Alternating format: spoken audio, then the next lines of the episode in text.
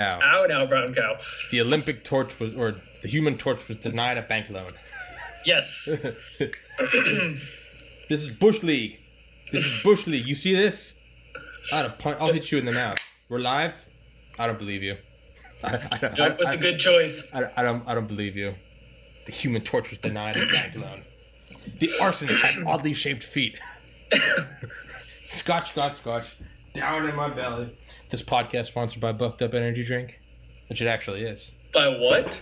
Bucked Up Energy Drink. Bucked Up? Bucked. I've never even heard of it. Neither have I, until I saw it at my gym, and I figured, like, shit, their name's so close to fucked up that they're not gonna, they're probably not gonna have too many qualms with the language on this podcast. So I messaged yeah. them, and I was like, hey, will you guys sponsor this? And they're like, we give you, like, a coupon code for your, like, audience to use, and you'll get a portion of that. I think I get, like, half a percent, but I'll take it.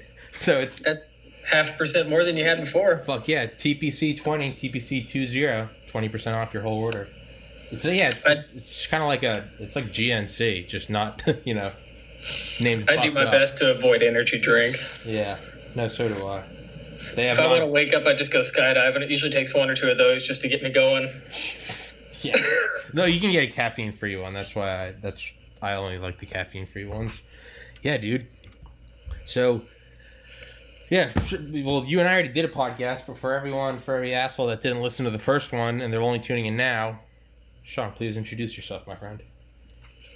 What up, guys? Sean, um, skydiving instructor, dude, guy. Um, about all I got. That's all he's got. That's all. You, that, yeah. That's all you need, though. Yeah, you. Yeah. Uh, you were in the Army. You. Uh, Yeah, five years in the Army, aviation, helicopters, contracted overseas in Abu Dhabi for a year. Um, jumped over the Palm Island in Dubai with yeah. my wingsuit. Yeah. Uh, came back to the U S, started flying planes and skydiving. Yeah, much a much more exciting life than, than yeah, I guess most people do. I, so I'm, Man, it's not a competition. Yeah, only with yourself. It's... I got a, there's a guy that's going to do my podcast. I emailed him. I didn't think he would actually respond. It's some dude that is a ex-Delta Force. And he was, he was in... From Del- U S? Yeah. And I was like, just, just like, shit, because my, my cousin's much older than me, but he was an Army Ranger. And I keep trying to get a hold of him to do this. And he keeps flaking out on me. And finally I was just like, well... I was like, well, shit, Delta Force selects from the Rangers. And I was like, the next best thing, I guess. And so I yeah. emailed him. I mean, they're, I mean, Delta Force, that's the equivalent of, like, that's the Army equivalent of, of DevGru, right? Like SEAL Team six? Um, I don't I know in terms the of hierarchy tier, of it. I guess in terms I'm... of tiers, there's Navy SEALs yeah. and Army Rangers, and then there's Delta Force and DevGru. They select uh, from them. I know Army Rangers are not equivalent to Navy SEALs. No, Army no. Rangers are... below what I would say is Special Forces. So Special Forces and Navy SEALs, I would say, are more on par with each other. Yeah. Um, I was neither. I was in the soft community, so the Special Operations Forces community, but mm. I wasn't one of those guys. So, I mean, the training I did, I still had to go through selection and stuff mm. like that. And if you've ever seen, do you remember a show on Discovery called Surviving the Cut, by chance? Mm-mm. Okay. Uh, I think they might have the episodes on YouTube, but it was a whole series on, like, difficult trainings that you had to go through for the military, and they did one for the Night Stalkers, which was uh, the group that I was with, the one sixtieth Special Operations Aviation Regiment, and so I've technically survived the cut, which makes it sound way cooler than it is. So, dude, I'm I keep I always look at it's always weird. I try to like look down so the guest can see my eyes, because I realize when I do that, I just have, I can like, see myself doing that. Yeah, I just have I realize I just have like ignited eyes, and I'm like that. Like, just like I don't like when, like, the video doesn't come through. Sometimes the video won't come through and people will be like, oh, let's just do audio. And I'm like, I don't, I feel weird just, like, talking. Yeah. It's the same thing. I always I always think guests are going to feel weird because they can't see my pupils. So it's just you're staring at, like, the bright glasses. Um, but not important. Uh, no. No, not at all. Okay, so I played, I got in a workout, so my, my head's clear. Um Like I said, last time we I didn't work out beforehand, and that was the second podcast I'd done not working out beforehand.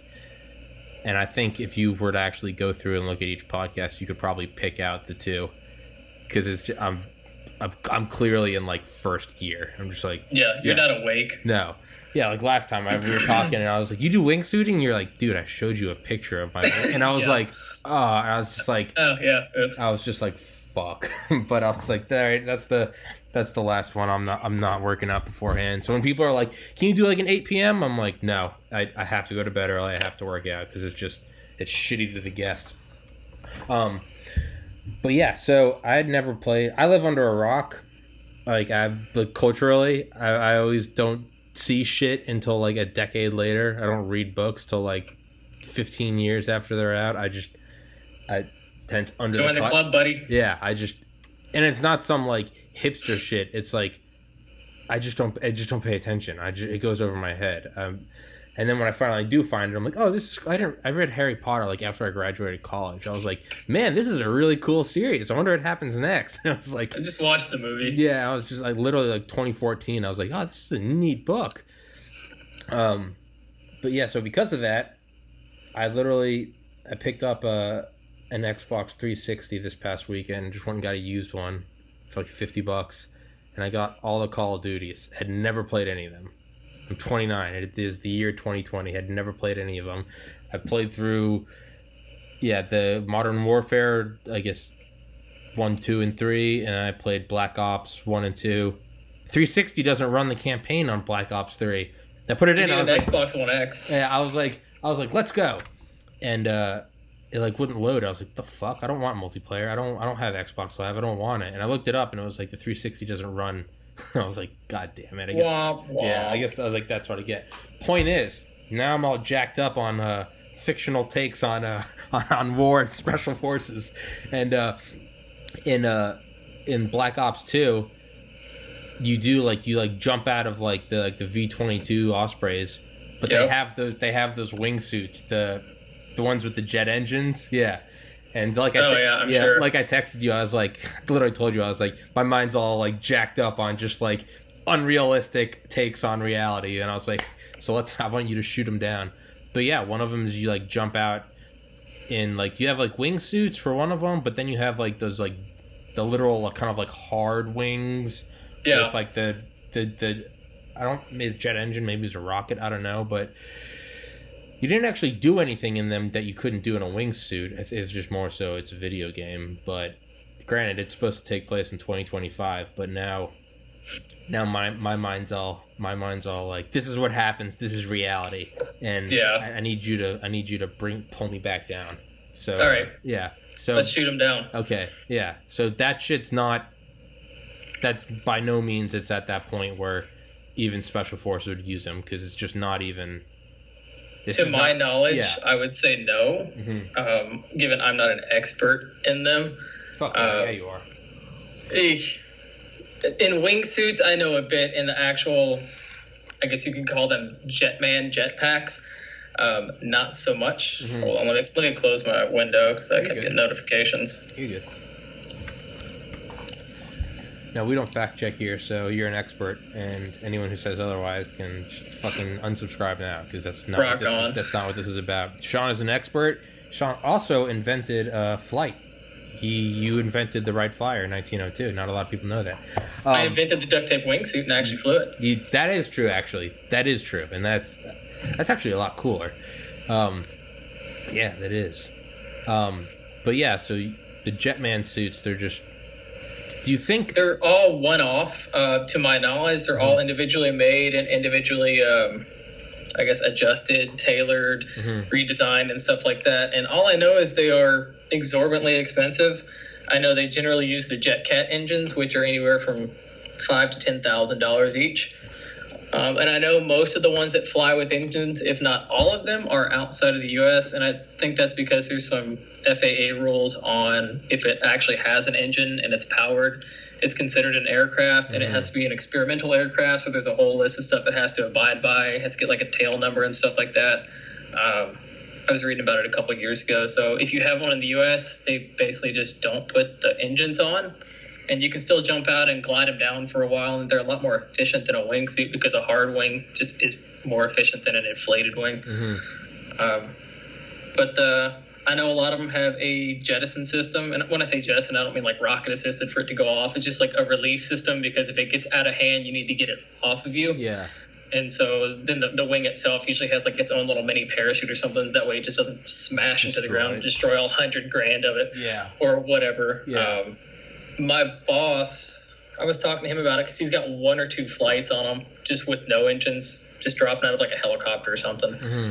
And I think he said he ended up having to cut it away and release it too, because it just got out of hand. So, so do you think, do you think that these are at a stage where it's like the equivalent of like early wingsuiting, where it's like, these are crazy, but like this will, you know, after some like decades of innovation, this will become more commonplace? Or do you, do you think that we're like at the beginning of Jetman suits, or do you, or wings, or do you think this is one of a, this, this is more of like a, it's a cool novelty, it's great for like Red Bull, like photo shoots, you know, or by the A three eighty over Dubai, but it's probably uh, not going to take I think off. Right now no it's more of a novelty it. thing. As far as tactical uses of them, I don't really see it, mm-hmm. but again, I'm not DARPA, so I can only speculate. I mean, they're not the quietest things, so yeah. you probably don't want to be flying that in at night somewhere yeah. you're not supposed to be. Yeah. They're not the most user-friendly things. Yeah. So the military guys that have a, a whopping total of fifty to one hundred freefall jumps, which sounds like a lot, are probably not going to be able to use those. What'd you call them? The was it Sky King? Sky Gods? Sky Gods. Sky Gods. Well, they, they think they're Sky Gods. um... The military guys usually have to get talked to a lot because they did something that they didn't realize or understand was as dangerous as it was. And they don't like, they don't like being told that, no. hey, you're not indestructible. You're not. Yeah. Yeah. Yeah. I, I mean, mean, it's not my legs that are, are going to break, but like, I don't want you to run into somebody else. It's like not involved in your bullshittery, and then yeah. you take them down with you. Yeah. So. Yeah. And then you got some special forces, fucking general commander. Like, the fuck are you doing? You ruined my yeah. man. Yeah. So, for the jet suits, they're not quiet, so you're not going to use them to stealthily insert. But what about, just toying with the idea, because clearly I want these to be real. What oh, ab- I do too. Yeah. What about, like, emergency exfiltration? Going back to all the, the thirty fucking hours of Black Ops I played over two days. Um, Emergency exfiltration. Well, I think you would have a logistics problem, because to leave with them in a hurry, that means you have to carry, carry them in them at in. some point in time. Okay. Also, not subtle. Also, for emergency exfiltration, I'm just going to assume somebody's been shot reasonably. So I think the guy that's running low on blood and in kind of pain probably shouldn't be flying a jet wing, because I can only see that going south just okay. exceedingly quickly. What about, what about like...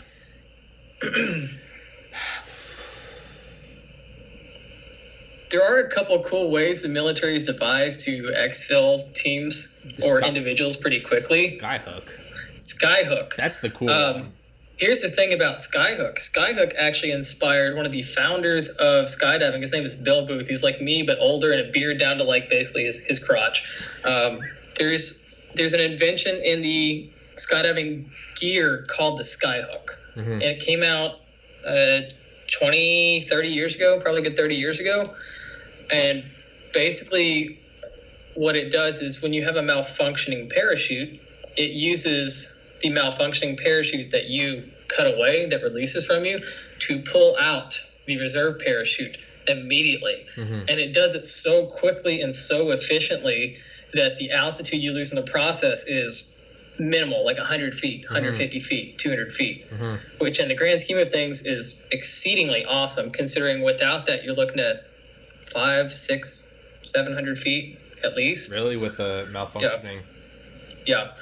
So, but have you seen the original Skyhook, like the actual videos of it? It looks awesome, and I would do it in a heartbeat. Yeah, as yeah, I think what was the first the first one was literally like the C I A codenamed it like Operation Cold Feet, something it, like that. Yeah, it's just like a brilliant fucking name. Now I haven't seen the videos of. I mean, the only videos I've ever seen are not even video, fucking Batman, where he, where he gets taken. No, there's there's actually videos on them testing it, and it looks almost violent, but. Uh, after reading a little bit on it, they said it looks violent, but because it has like a super long rope and everything. And as it picks you up, it kind of just linearly accelerates you and swings you up. So it might look pretty abrupt, but they said it's actually not bad at all. Really? So, yeah. And they just kind of hoist you into the plane, which is super cool. Yeah. Yeah. One thing I, yeah, I, I thought about that when I like first read about it, I was like, how is that not just like in a complex way of killing just killing yourself. someone? I'm like a fucking jet, like a jet, like whatever the minimum speed of a jet is still fucking breakneck compared to standing still. I think they were using propeller planes that were a bit slower, but still, but still yeah. I mean, dude, even fifty miles an hour would be insane, but to just get yanked. But yeah, I, I, I imagine they'd have to work that out. It, it, I'm sure it has, like you said, linear, linearly, but it probably has some give. I would imagine. If it's a smooth and linear fashion for deceleration or acceleration, it's actually not that bad. Mm-hmm. Uh, two examples that come to mind is one acceleration. I rode when I was in Abu Dhabi, the fastest roller coaster in the world, and it goes zero to one forty-nine miles an hour in, I think, four seconds, which sounds super abrupt, but because it's such a smooth and linear acceleration, it's, just... it's not bad at all. Okay. And then the other thing I think of is in skydiving, whenever we have parachute openings, um, you can have a, a hard opening and have go from one twenty miles an hour vertically to probably twenty or thirty in about a second, two seconds max. Um, and while those hurt and can injure you, it doesn't kill you. Mm-hmm. So, yeah. Are you, so I guess, yeah. As long as it's linear and not a spike like a car crash, where it's like a sustained forty G's for, you know, ten milliseconds or something when shit starts ripping off internally, yeah. then you're okay. Yeah. So no no jetpack. No. Not jet. That I can see, but in my heart, I want to believe there yeah. is a use for those. Yeah. Yeah. God damn it. Mm-hmm. Because you're right. To For an emergency, that means you also got them. It's not like... It's not like you're carrying them around in like your Humvee or something. Yeah. Because if you're in a Humvee, chances are you're not doing some like Delta Force or DevGru shit. Like. Yeah, because those are not the most subtle you know, vehicles. I mean, just in general, if you have that much support or anything, you're probably not in like that much of like a denied access area. You know, you're probably yeah. not. You're not behind enemy lines in a fucking M RAP. like yeah. you know, it's you're yeah you're going in fucking Rambo.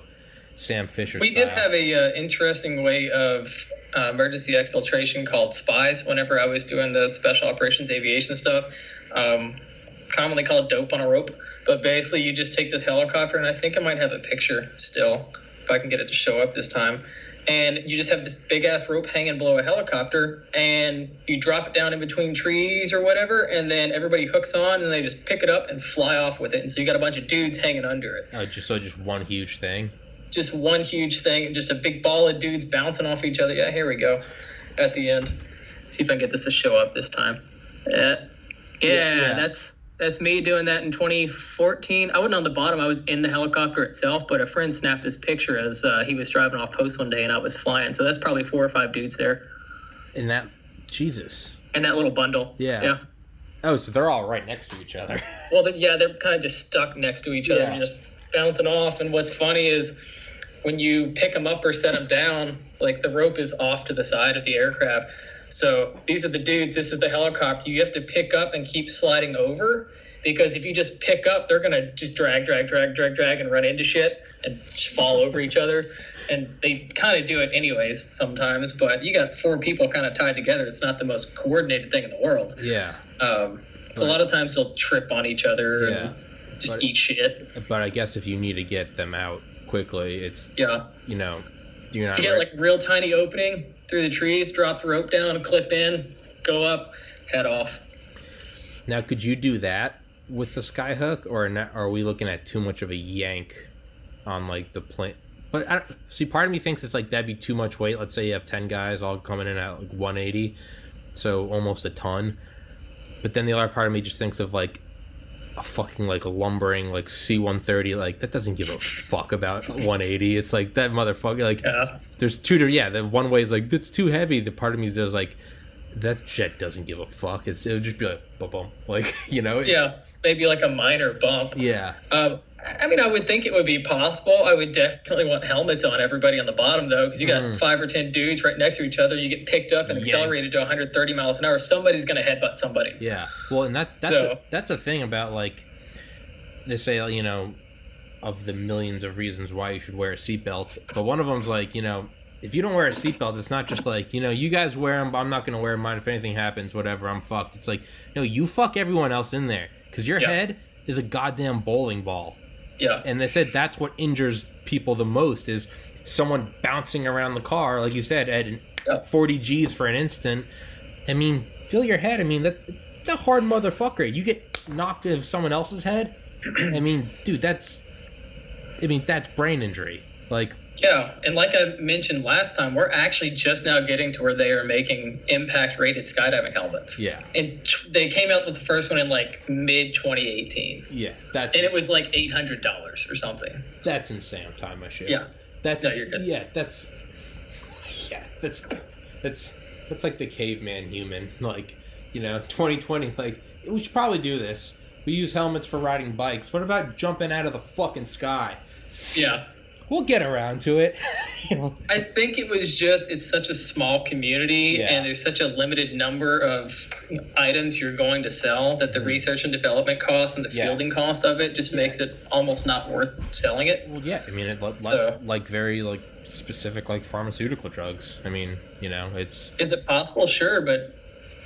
Is it going to be reasonably produced? No, it's going to be eight hundred dollars a pill because yeah. we got to recover the research and development costs somehow. Yeah, yeah, I, yeah. That's yeah. When whenever people are like, that, that shouldn't cost anything. Like, I get the human side of it. Yeah. But I also get like, you you you could pull that stunt once where you'd be like, we're gonna not allow you to sell it for that much. You could pull that one time with one drug. And then the next time there's some new disease pops up and some companies, should we make that? Be like, no, these fuckers are just going to yank it out from under us. So what? Yeah. It costs something like a billion dollars to bring a drug to the market, go through phase one, two, and three yeah. of of uh, of F D A trials. But yeah, I guess that makes sense also with with helmets and shit for wingsuits. I mean, the skydiving community, like active members, I think is between thirty and forty thousand in the U S total, and the U S is a majority of the skydiving that happens in the world. Just because, like, that's who we are. We kind of invented modern skydiving. I won't say I won't take all credit for it, but Fuck you know that. we're U S A. Awesome. Um, but yeah, like even if you sell thirty thousand units, it's not a lot if you spent a million dollars or more developing it. Mm-hmm. Yeah. Um, and that's one reason why some of these higher performance canopies are four thousand dollars, three thousand five hundred dollars at least for one canopy, which is just a bunch of nylon and string, uh-huh. is the amount of research and development in it. Yeah. And, and they might only sell one or two thousand of these things. Ish. Now, is there, any, is there anything, is there anything that, how do I word this, that the skydiving community would want that they don't have, that they could collectively tell a company, like, we will purchase this if you make it? So instead of like, should we make this really unique thing, we're only going to sell thirty thousand, like, what if there were thirty thousand that were like people? I guess that, I don't know, maybe that would be like pre-orders. I think there's probably some things you could come up with, but then again, trying to get a bunch of skydivers working together and agreeing on that is like herding cats. So oh, I, I saw a video. Good luck, buddy. I saw a video of the uh, the duck, duck, goose in the That's, sky. Yeah, yeah, yeah. I, I, or a gif of it. I saw it on Reddit. And I was like, oh, this is what he's talking about. And he's going, yeah, pat, pat, and then it really is just like, whoop, just go out of the out of the frame. I was like, Jesus Christ, that looks fun. I have a video for you. One of my buddies sent me this the other day. He's in one of the um, special operations parachute demo teams, and they were in a C seventeen in Key West the other day, and. See if I can get before I press play. There you go. Jesus. Just right out the back, and he sent that to me. Told him he was doing the Lord's work. Jesus Christ. Jesus Christ. Where was it? Key West. Key West. Jesus Christ. So, Skyhook. Skyhook. If you could... I'm just trying to think of, like, the maximum parameters or something like that. Like how, for skydiving or the actual, like, Skyhook original? Skyhook. Just yeeting. Just out of the ground. Oh, okay, yeah. How, I'm just trying to think of like what the maximum. Could you do something like the dope on a rope, but with, but with a jet? I mean, if you slowed it down enough, you could pick someone up. I'm just thinking, but like, what would jets be the... usually don't fly that slow. Yeah. Well, I'm just thinking, like, what would be, like, would there be an equivalent of, like, what I'm just thinking, like, okay, somewhere, some something that is prepared and brings all of their shit. Uh, presidential motorcade. I had a kid on yesterday. He just got his pilot's license. Yeah, I watched the. He, he's eight. The oh yeah, yeah. He's eight. Me last night, dude. Yeah, I thought, I thought he was, I thought that, I literally thought he was going to be like a grown man. Yeah, he, he no, came you on. You can get a pilot's license at like fifteen or sixteen. Yeah, we came on. I was like, yeah, hey, like, uh, he's like, yeah, I'm eighteen, and I was like, Jesus Christ. I was like, you have your pi-. Yeah. I, I, I thought I was being like trolled for a second. I was like, is this kid fucking with me? But oh man, some of my friends were flying jets at twenty-two or twenty-three. That's insane.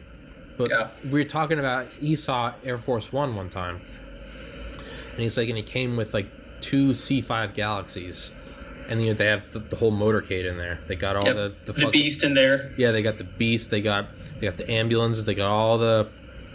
They got the Suburbans, they got like the communication support, they they got everything. So that's that's a group, that's a fucking posse that rolls deep. And yeah, everywhere they go. And they're not, if they're behind enemy lines, they're still rolling deep. So that's something like, wave to the N S A and the F B I. If you were going to ambush presidential motorcade, you would do it in a foreign nation. Because it's already pretty much a suicide mission, so you're going to want to in- increase the chances of your success. The the one or two steps you can take to help you would be not to do it on American soil. You'd at least want to do yeah. it, you know, like Africa or or China or something. You know, what better way to what better way to, to take out the opponent? That's where you would do it. It would still be suicide. So something like Absolutely. that, something like that. I've wondered like. I wonder if like the Beast has some like equivalent of, stay with me, some equivalent of like Skyhook to get it to the airport where Air Force One is, like to get the vehicle itself there, or the just vehicle the itself, or perhaps the president. Maybe like there's a literal like a pod can rip out of the Beast. But yeah, I mean, if you're, let's say you're in fucking, say you're in North Korea. Say they fucking broker some deal and we go over there and it's, oh, what a, you know, great P R value, and they fucking attack and they barricade because you're they're in their home turf, you're in their country, yeah. So it doesn't matter how well we prepare for it, doesn't matter how well the Secret Service plans ahead, ultimately you're at a disadvantage because it's like Home Alone. Yes, yes, exactly, perfect. You're no matter how big your your sphere of of of choppers, of of cars, of agents. It is limited. Outside that sphere, you're in that nation. So let's say they attack and you got to get to the airport. What, and let's say you can't get there. Like, what other way would there be than to have some fucking like bulletproof like Mylar balloon? Cause th- I think at- balloons, tactically speaking, are not the best thing ever because balloons tend to not be very fast. Yes, tactical balloon. Well, I mean, like a Skyhook type balloon. Thing. Yeah. Tactical balloons, like a Skyhook type thing. You'd want, right? I mean, it's possible, but here's the other thing. Presidents are usually old and relatively frail. Yeah. Um, so I think subjecting them to sudden jerks like that and then having them just being a dangling target yeah. over somewhere that they've already kind of planned out a pretty good attack. Yeah. Yeah. Yeah. It's like, oh, there he is. Yeah. Or in the least, just shoot a bunch of holes in the balloon. You're like, oh, there he goes. Coming down. Coming down. There he is. You're ruining my fun. Isn't that what you had me on yeah, here for? It, it, it is. Um, yeah, well, I was just thinking, like, the Secret Service has done crazier shit. Um, in Raven Rock by Garrett Graff, I always talk about that book. It's one of my favorite books. It's about all the nuclear bunkers in the United States. Um, oh, those things are awesome. Yeah. But it's like, I mean, they t- there's like the three main ones, like Cheyenne Mountain, NORAD, uh, Site R, Raven Rock, and then Mount Weather, and then you've got like the president like under the White House. But apparently Eisenhower built like a ton of them, so it wasn't just you go to one or the other. He called it the relocation arc. So there's just like yeah. a spectrum of them. So it's like no matter where you are, you can get underground, because it's like once a thermonuclear blast happens, he's like, there's no like duck and cover and now we're gonna go. It's like no, yeah. it's, the sun is now over the city. Instead of ninety-three million miles away, the sun is now five thousand feet up. But they go through the Secret Service and all the crazy shit they they have planned out. I mean, going back through all the presidencies, and one of them was um was a, a JATO or RADO for Air Force One, mm-hmm. right? And I'd always thought about like, there's no way Air Force One doesn't have something like that. The logical part of me is like, it's a seven forty-seven. There's no fucking way. Like, I've watched documentaries on seven on on Air Force One, and they always say like, it has about as much in common with the seven forty-seven as the name and like the yeah. shape. But they're like, I think they're technically called like V C one thirties or something. Yeah, they're like, these things are like from the inside out. They are rebuilt. Yeah, yeah, and they are. I mean, that's why they use that. That's why they're not doing the Airbus A three eighty, is because they're like, the seven forty-sevens are built in America, and it's not just some like buy American thing. It's like no, they're literally, they watch it being constructed from the ground yeah. up. You can't have any foreign listening devices, you know, molded into the whatever, you know, the walls. But yeah, so part of me is like, it's a seven forty-seven. There's no way it's going to be, there's no way they're going to have that. But then the other part of me is like, it's the fucking Secret Service. Like, they have some swoopy stuff on that. I know they have countermeasures on that for um, heat-seeking missiles yeah. and, and stuff like that. Yeah. And I would bet they probably have an escape pod on there, but I don't know. I they they better. Um, yeah, I would hope so. And I mean, they're, they're also rated against electromagnetic pulses. Yeah. Right. That and the and the Doomsday plane, the E four B. But yeah. So I always thought like, let's say you're in a fucking foreign area, and they got to get this thing off the ground. Point I'm getting at is in Raven Rock, they talk about on nine eleven and wherever it was in Florida, and they said that there's police office. They got like a direct, he got like direct quotes from like the police officers of the nearby airport, because you know it's like the motorcade like screeched there, and then they were like shut everything off, like we're going now, and. Yeah. But there's direct reports from like officers on the ground saying like, I'd never seen a seven forty-seven take off like that. Like, it wasn't a steep incline. Like, oh, they're really going. It was like, they said it was almost surreal, because I was just watching. Like, one of the guys was like, it just went nose up, vertical, mm-hmm. and said and just climbed into the clouds. And it was, they said there was a, there was no like plume, but they said it sounded like the rolling thunder of a rocket. And one of the people on.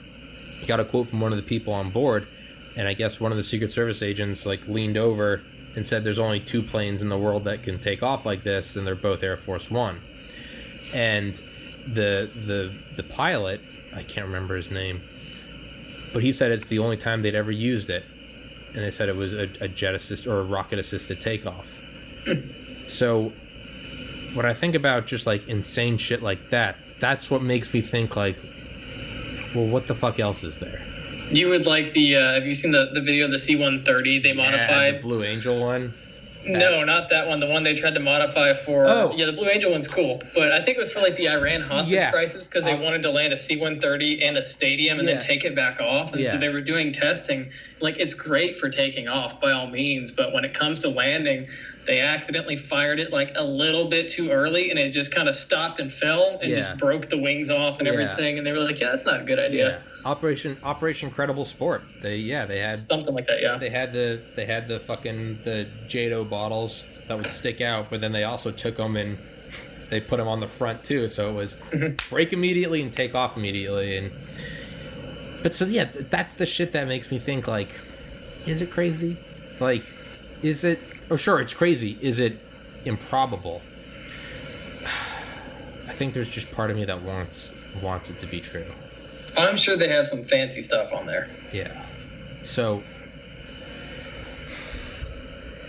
I do know that you can also, when it comes to jets and stuff like that, um, there's like takeoff thrust, and then I forget what they call it. There's like emergency thrust or something like that, where it gives you like an extra couple percent. Mm-hmm. Um, but I don't know that it's enough to make it climb like ungodly steep. Yeah. So. Yeah, I don't. I don't know what.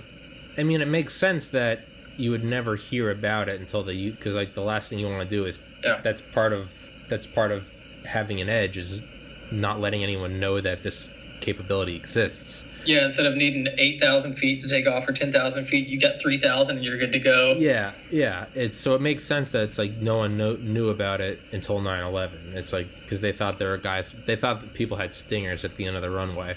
Yeah. In reality, they didn't. That's just, I guess, fog of war or adrenaline. But yeah, so because I, I messaged a guy who's a seven forty-seven pilot and I tried to get him on my podcast. Mm-hmm. I said no.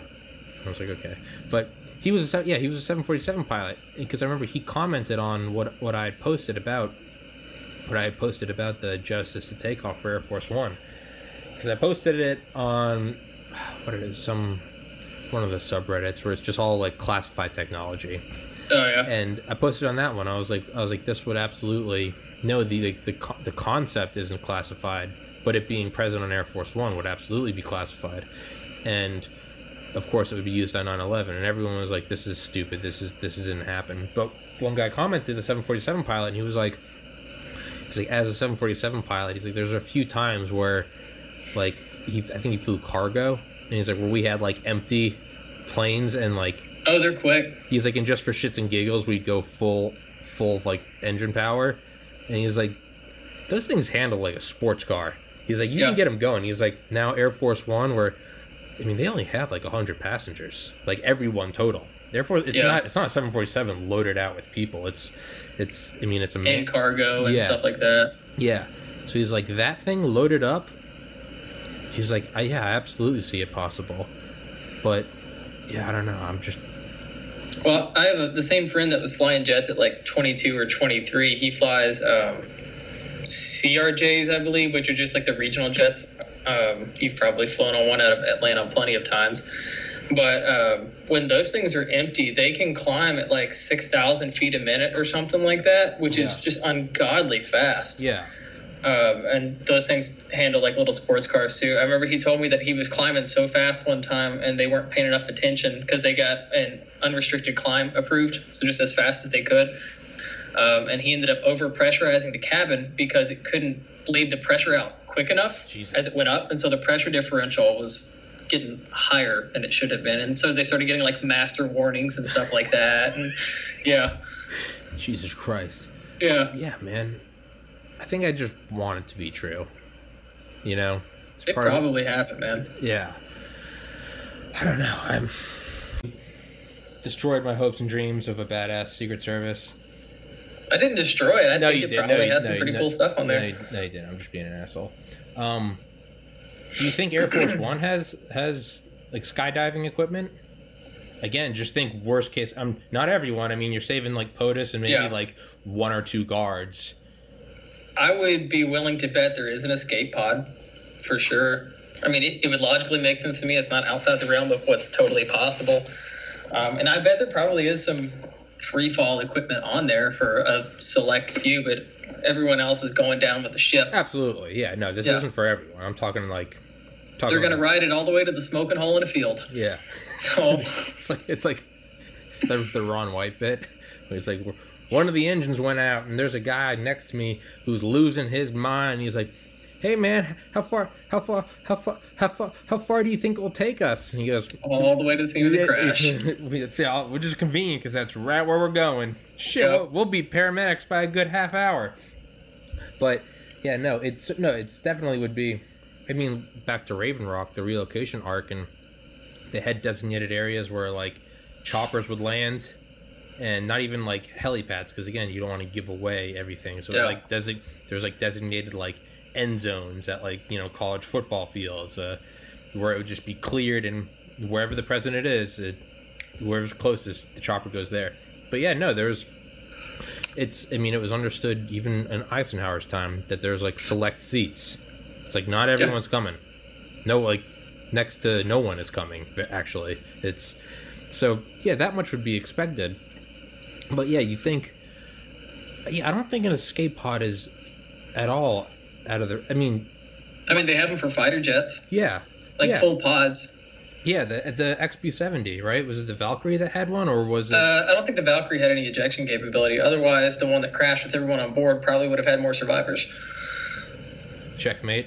True. Yeah, yeah. But, yeah, I know some of them have, like, that. It was almost like a clamshell type thing. But it's just... I think it's the F one seventeen Nighthawk might have one, the stealth thing, and I think the F one eleven Aardvark has one. Yeah. Uh, there's a couple of them that have them. Yeah. So and it... I want to say there's a helicopter that has a ejection pod as well. There's one or two helicopters that have ejection seats. Obviously, the blades have to go away first, but, yeah. Yeah, it's... So it's like, to me, that seems less out of the realm of possibility than rocket-assisted takeoff on a seven forty-seven. And I don't think that's out of the realm of possibility at all. No, neither do I. But in terms of, like, if you want to be just, like, the skeptic, like, no, it's not it's not that. It's not you in particular. I mean, like, yeah, if no. you're just thinking of, like, shooting down my fun ideas, the seven forty-seven, okay, well, it was... proven in that book that it's this is a New York Times bestseller book. This isn't some random, like, you know, this isn't some like uh www. you know illuminati secrets dot com, not shit like that. So, but if that's possible, then to me it's like, well, anything less insane than that is possible. So yeah.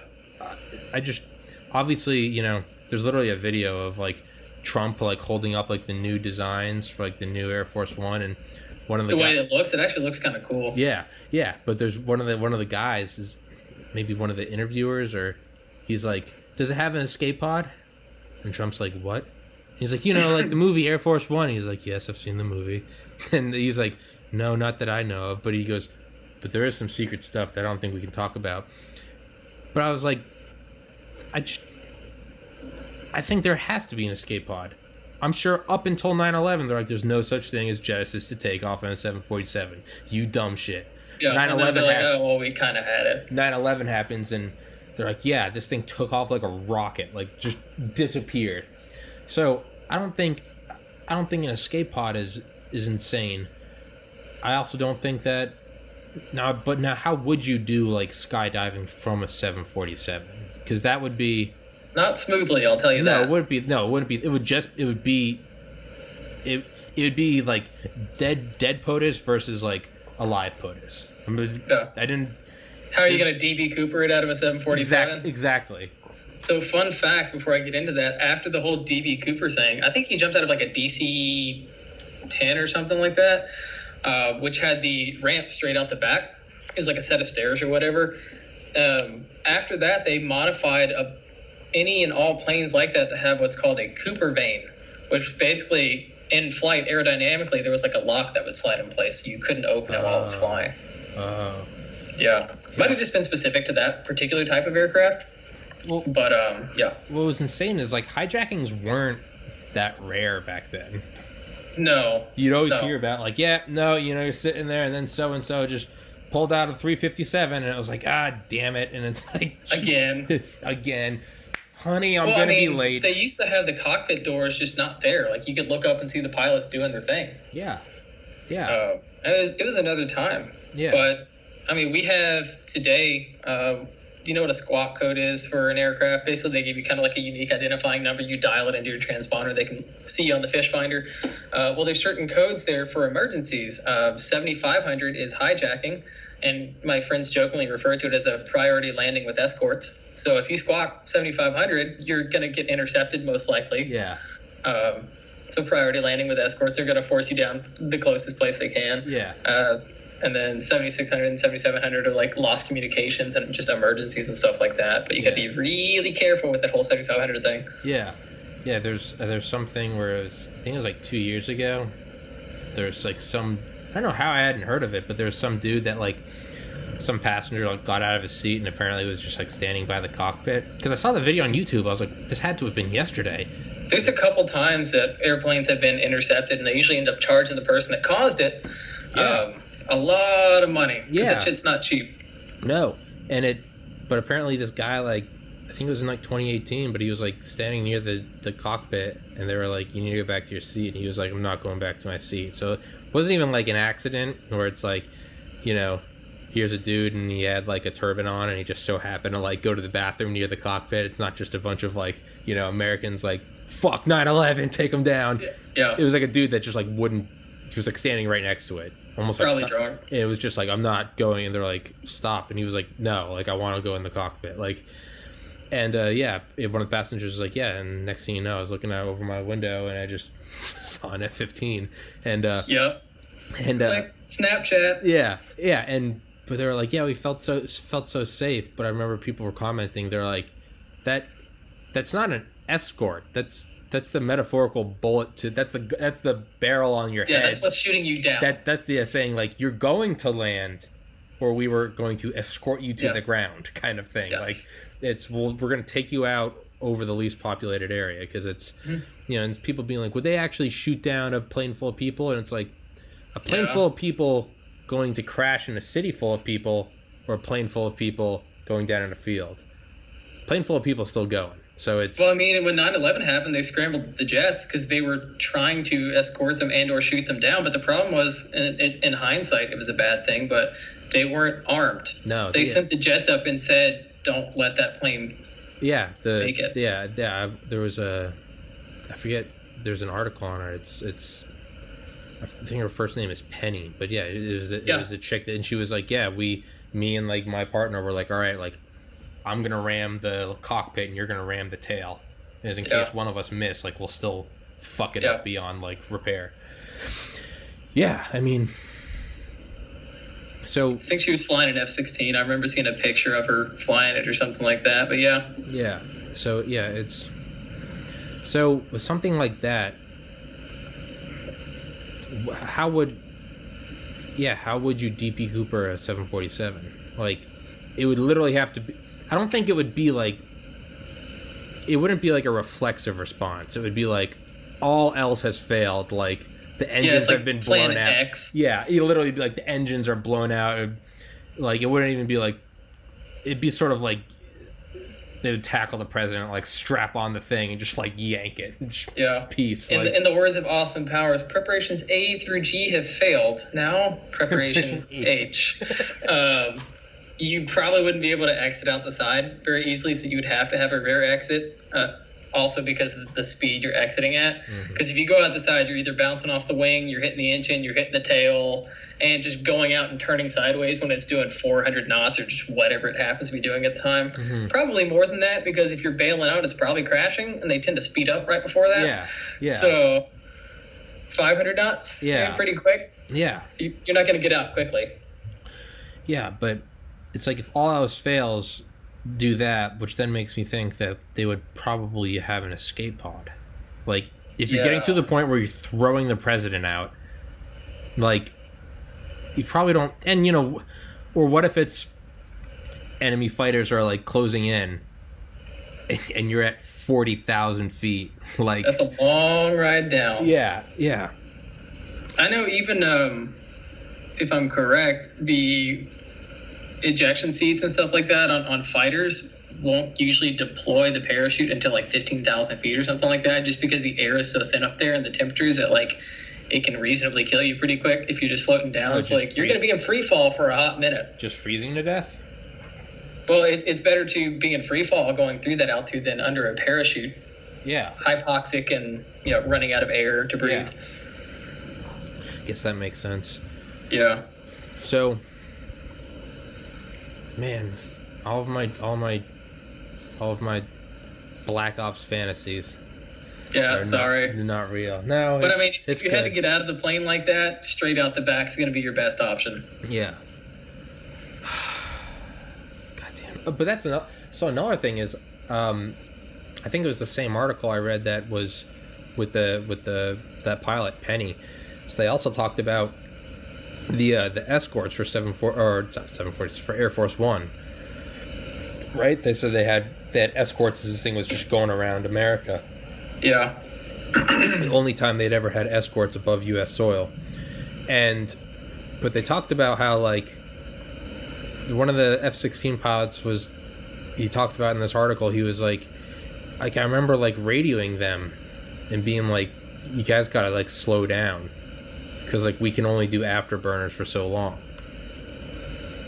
and they talked about how they would have these, they would escort them in, they would literally like message bases along the predicted path, and they'd be like, two more are going to come up, going, yeah. and we're going to land. But it was like, because well, fighter jets are not known for their endurance. No, no, but fuel consumption. But even then, the but the the the quote was was like, we were burning through our fuel so fast. He's like, because you know we could only use afterburners for so long.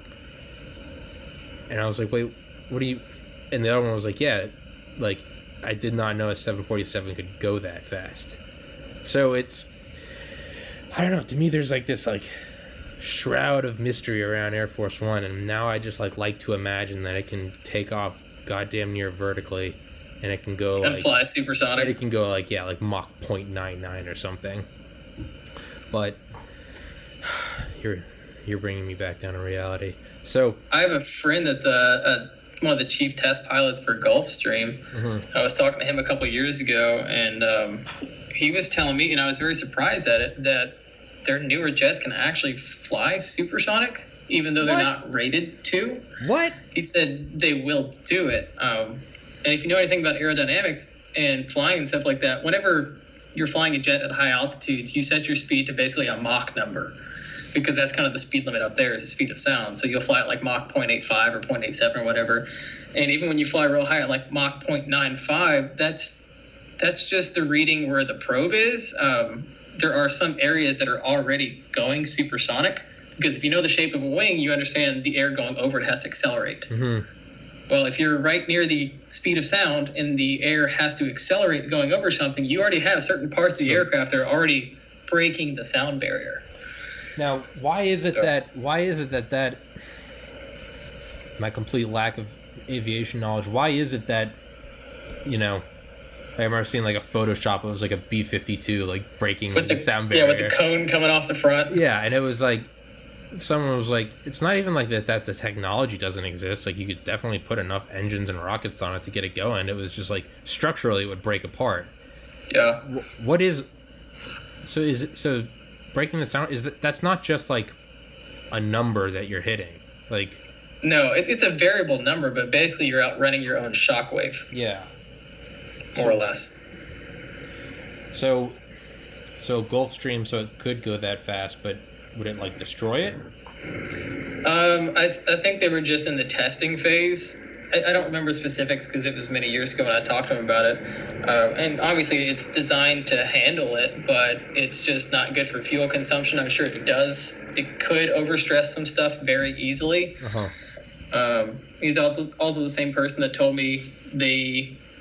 Might have accidentally inverted one one time doing some testing, but that's, you know, another story. And also the same dude that told me on one of the newer jets they were testing, this was years ago, that they got into some high speed speed wobbles and almost crashed at like forty thousand feet or something. You know how like you get speed wobbles on a skateboard? It yeah. was the same thing in a jet going like Jesus Christ fast. Yeah. Jesus Christ. That's why you make the big bucks, buddy. Yeah. Yeah. That's yeah. That was like uh well there's yeah, there's a what is it? There's a term for it, but it's I, I was watching on YouTube and it was like the A three eighty, uh, but they were testing like its durability at yep. like supersonic, and you go up to whatever your max altitude is, and then they just, flutter testing. Flutter, yes. And you go down and they just dive it, and they you know mm-hmm. they'll do this like several times, and they'll get there's like however many instruments on every like square inch of the yep. plane. You're just getting every because you only got to do it once.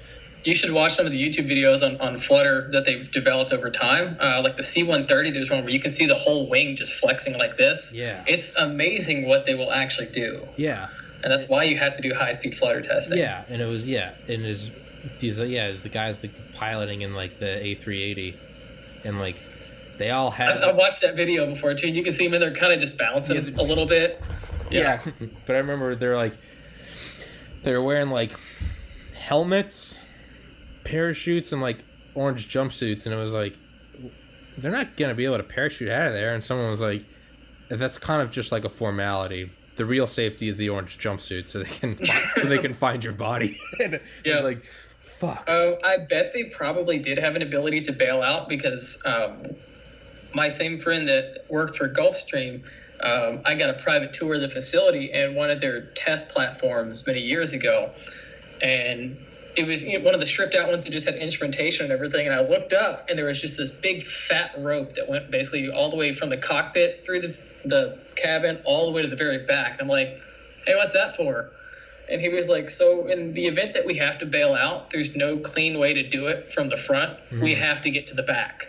And it's probably spinning and tumbling, and so like we won't be able to walk hold on to, smoothly. Yeah. So take it all the way to the back, just bouncing off the walls and stuff. And there was just this little hatch under the engine that you could kind of just bail out, yeah. not get sucked into it. And there actually is a video because they had to certify this door, this modification, to be jumped out of. And, and I think they did a tandem out of it or something like that. And I think there's a video of it for Gulfstream, but it, that was a formality as well. Like, realistically speaking, are you going to be able to make it to the back if anything goes catastrophically wrong near the speed of sound?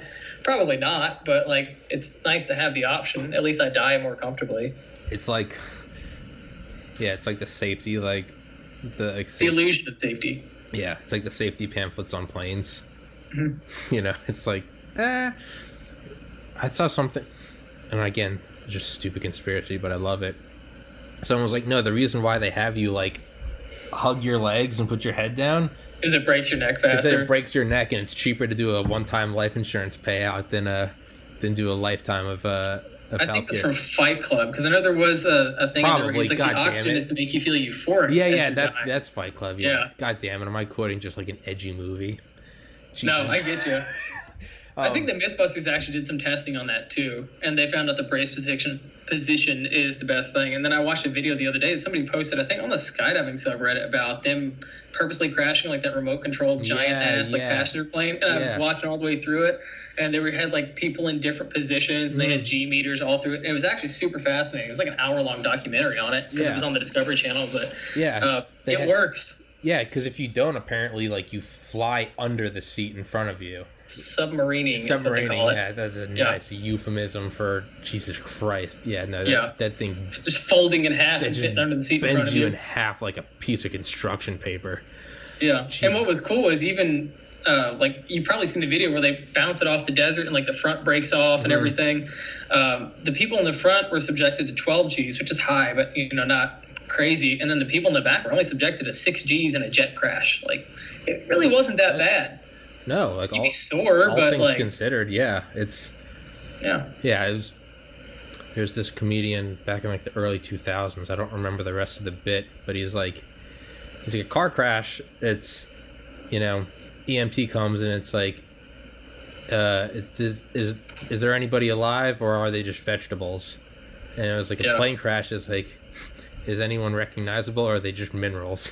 and yeah, it's like yeah, dude. There's no real, there's no real safe way to go from that. But there in B fifty-twos, they there are stories of like bailing out. Is that not? Yeah. So that's not the Strato Fortress. I yeah.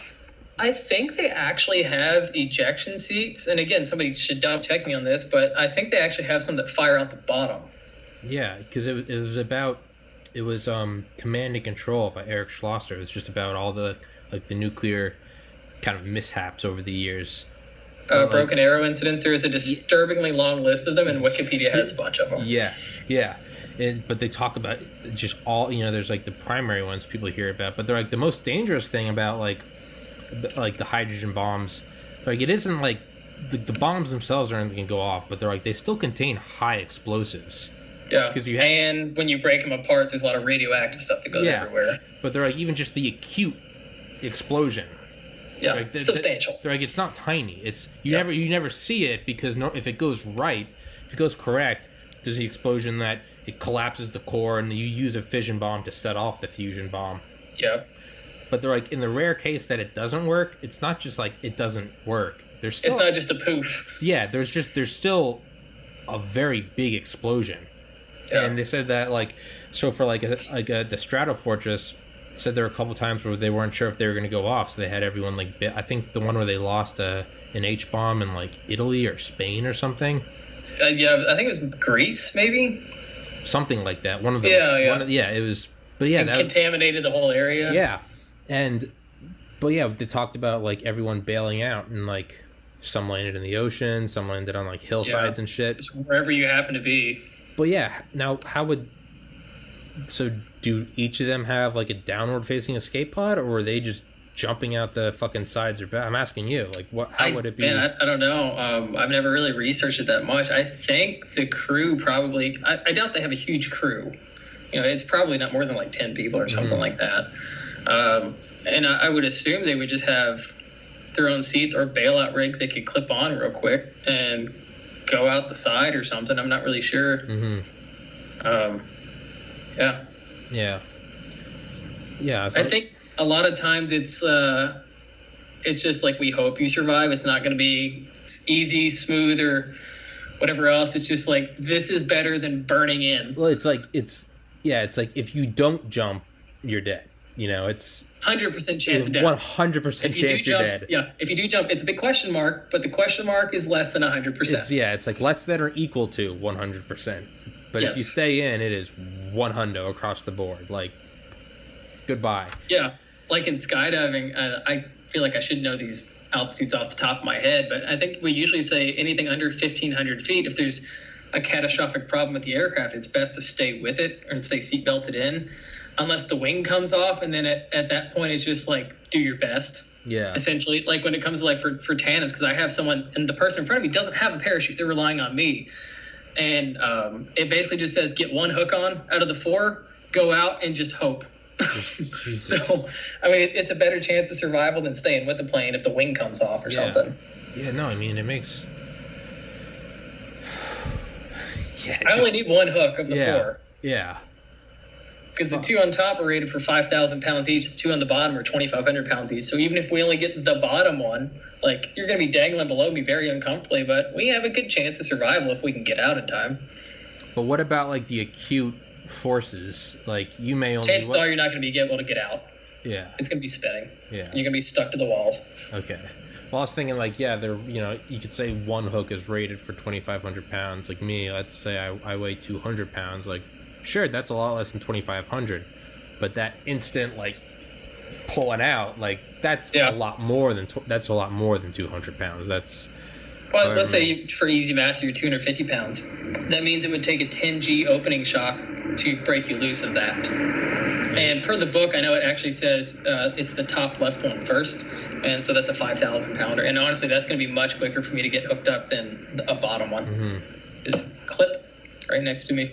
Is ten G's like a lot more than it would than like a normal? I, I don't know what, what what's normal. I, right? I think a normal parachute opening is one and a half to two and a half. Oh, okay. It, it's it's really not a lot. They're actually designed to open smoothly. Yeah. People think you want a parachute that like instantly opens. No, it hurts. Yeah. It is phenomenally.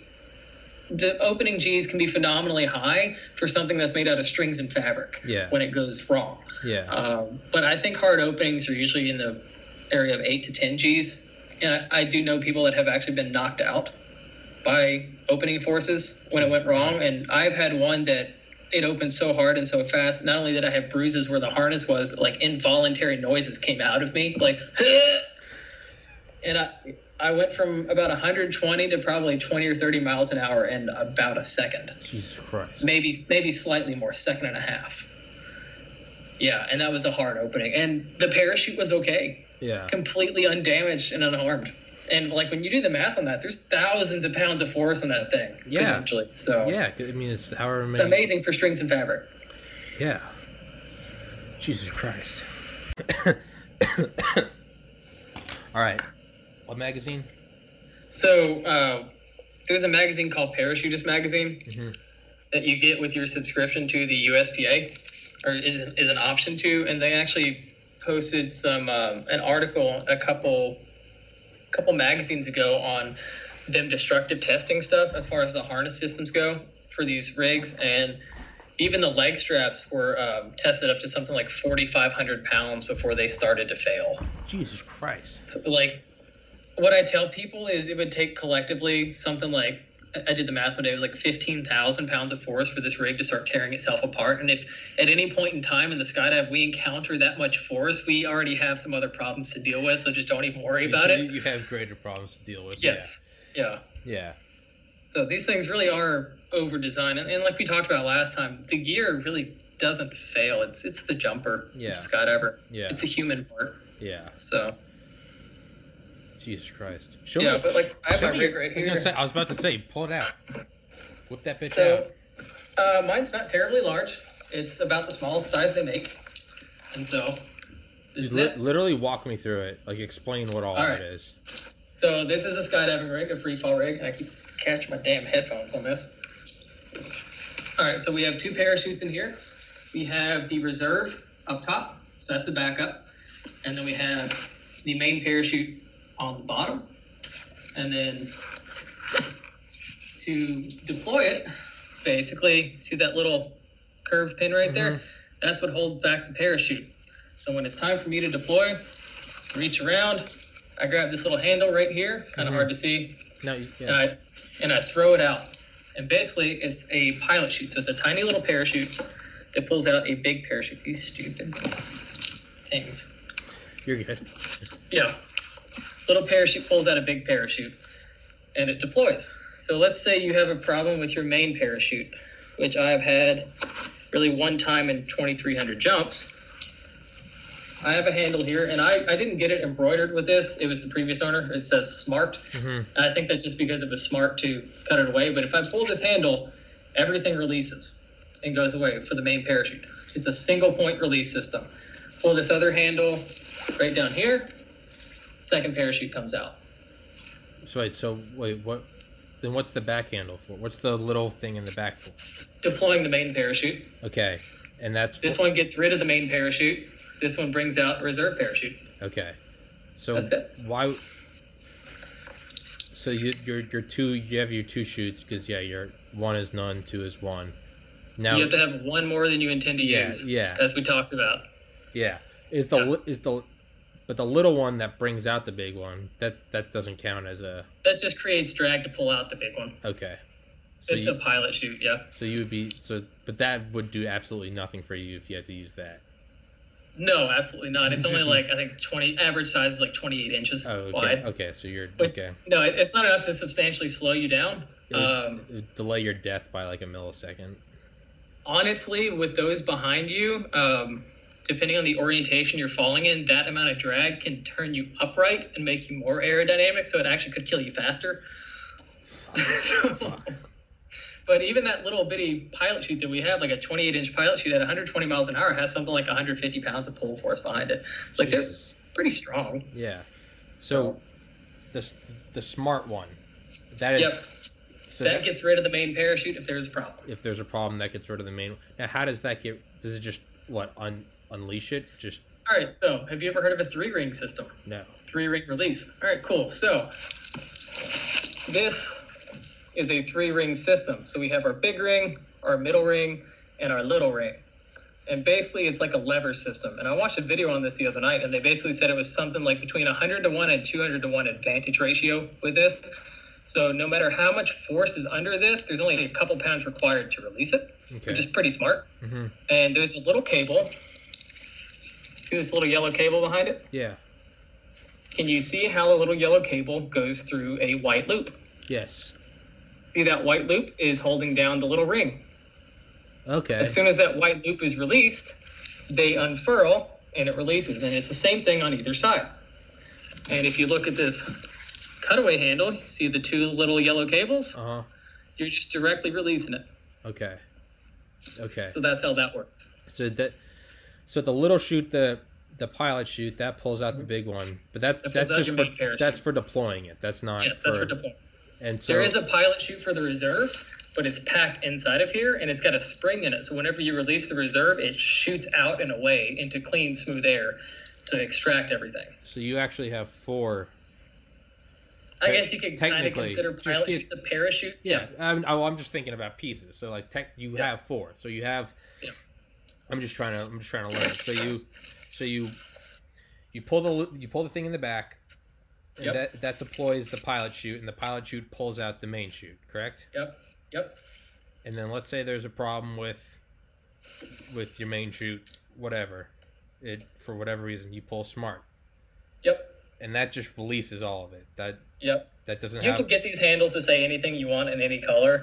Um yeah. I, I want some that say eject and air brake on them. Yeah. Just because I think it's kind of clever, but yeah. I just don't feel like paying for yeah, it. Yeah, no, I've no. seen like Uh, control X and then control N. You just, so it's just you, all like you, oh shit and just whatever else. You say, you plan A, plan B. Control Alt Delete. Like yeah, yeah. And then to get rid of the main one, for that just that just releases. There's no there's no pilot chute that pulls out the main one if it's fucked up. It's just you just release it. You're just cutting it, right? Pretty much. If I just sat here and pulled this, it wouldn't do anything because nothing has been released for this. Okay. It would just sit in there. Okay. Okay. So. All right. So, all right. And now you're at your second chute. Yep. How do you deploy the second chute? So the second chute, it kind of, there's multiple ways it can be deployed. And it's basically just got a, um, you can see the pin in there as well. As soon as that pin is released, it goes out and away, and you can see that lead seal on there, and that's an F A A certified rigger seal to show that it's not been tampered with. If it's broken, I have to get it fixed before I jump.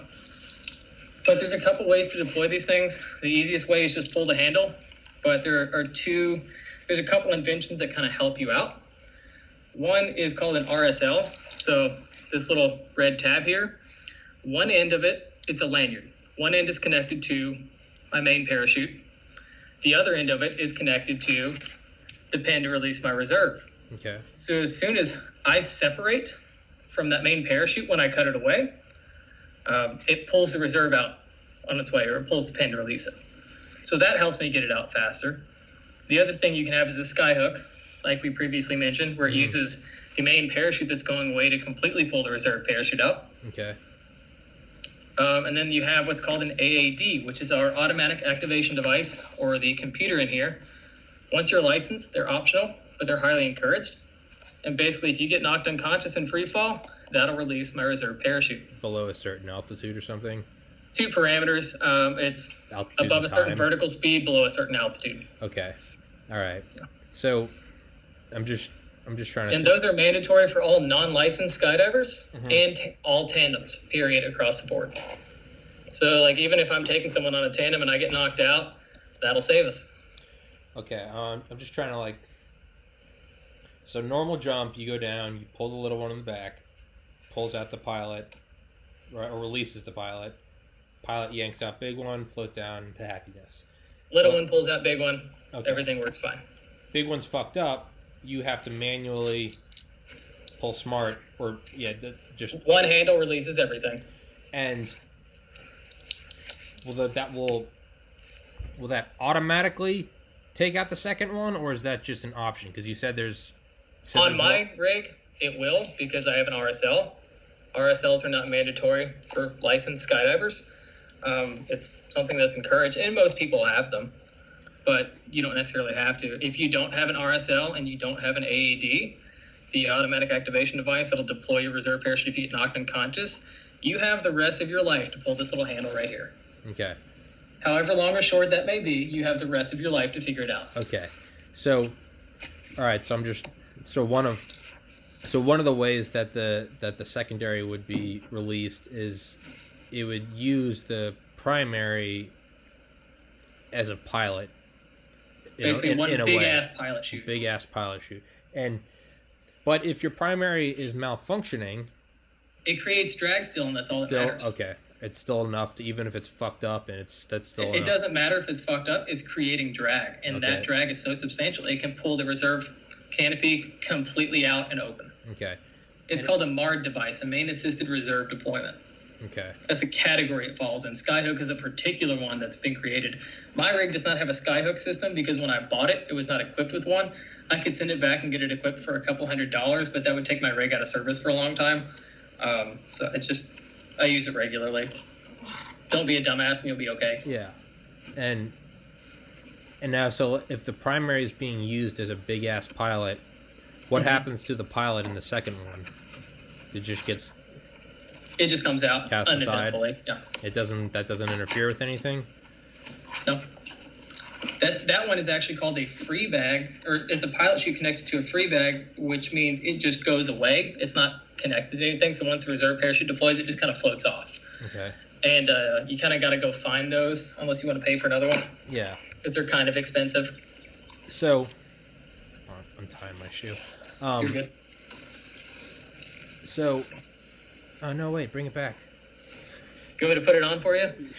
You can. Um, All right.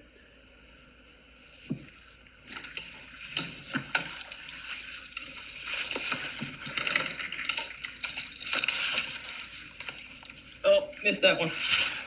All right. You can talk. I can yeah. do multiple, okay. multiple things. All right. I, I can. I'm stupid, so I'm I'm, I'm projected onto others. Um, so, how would you pull the primary one?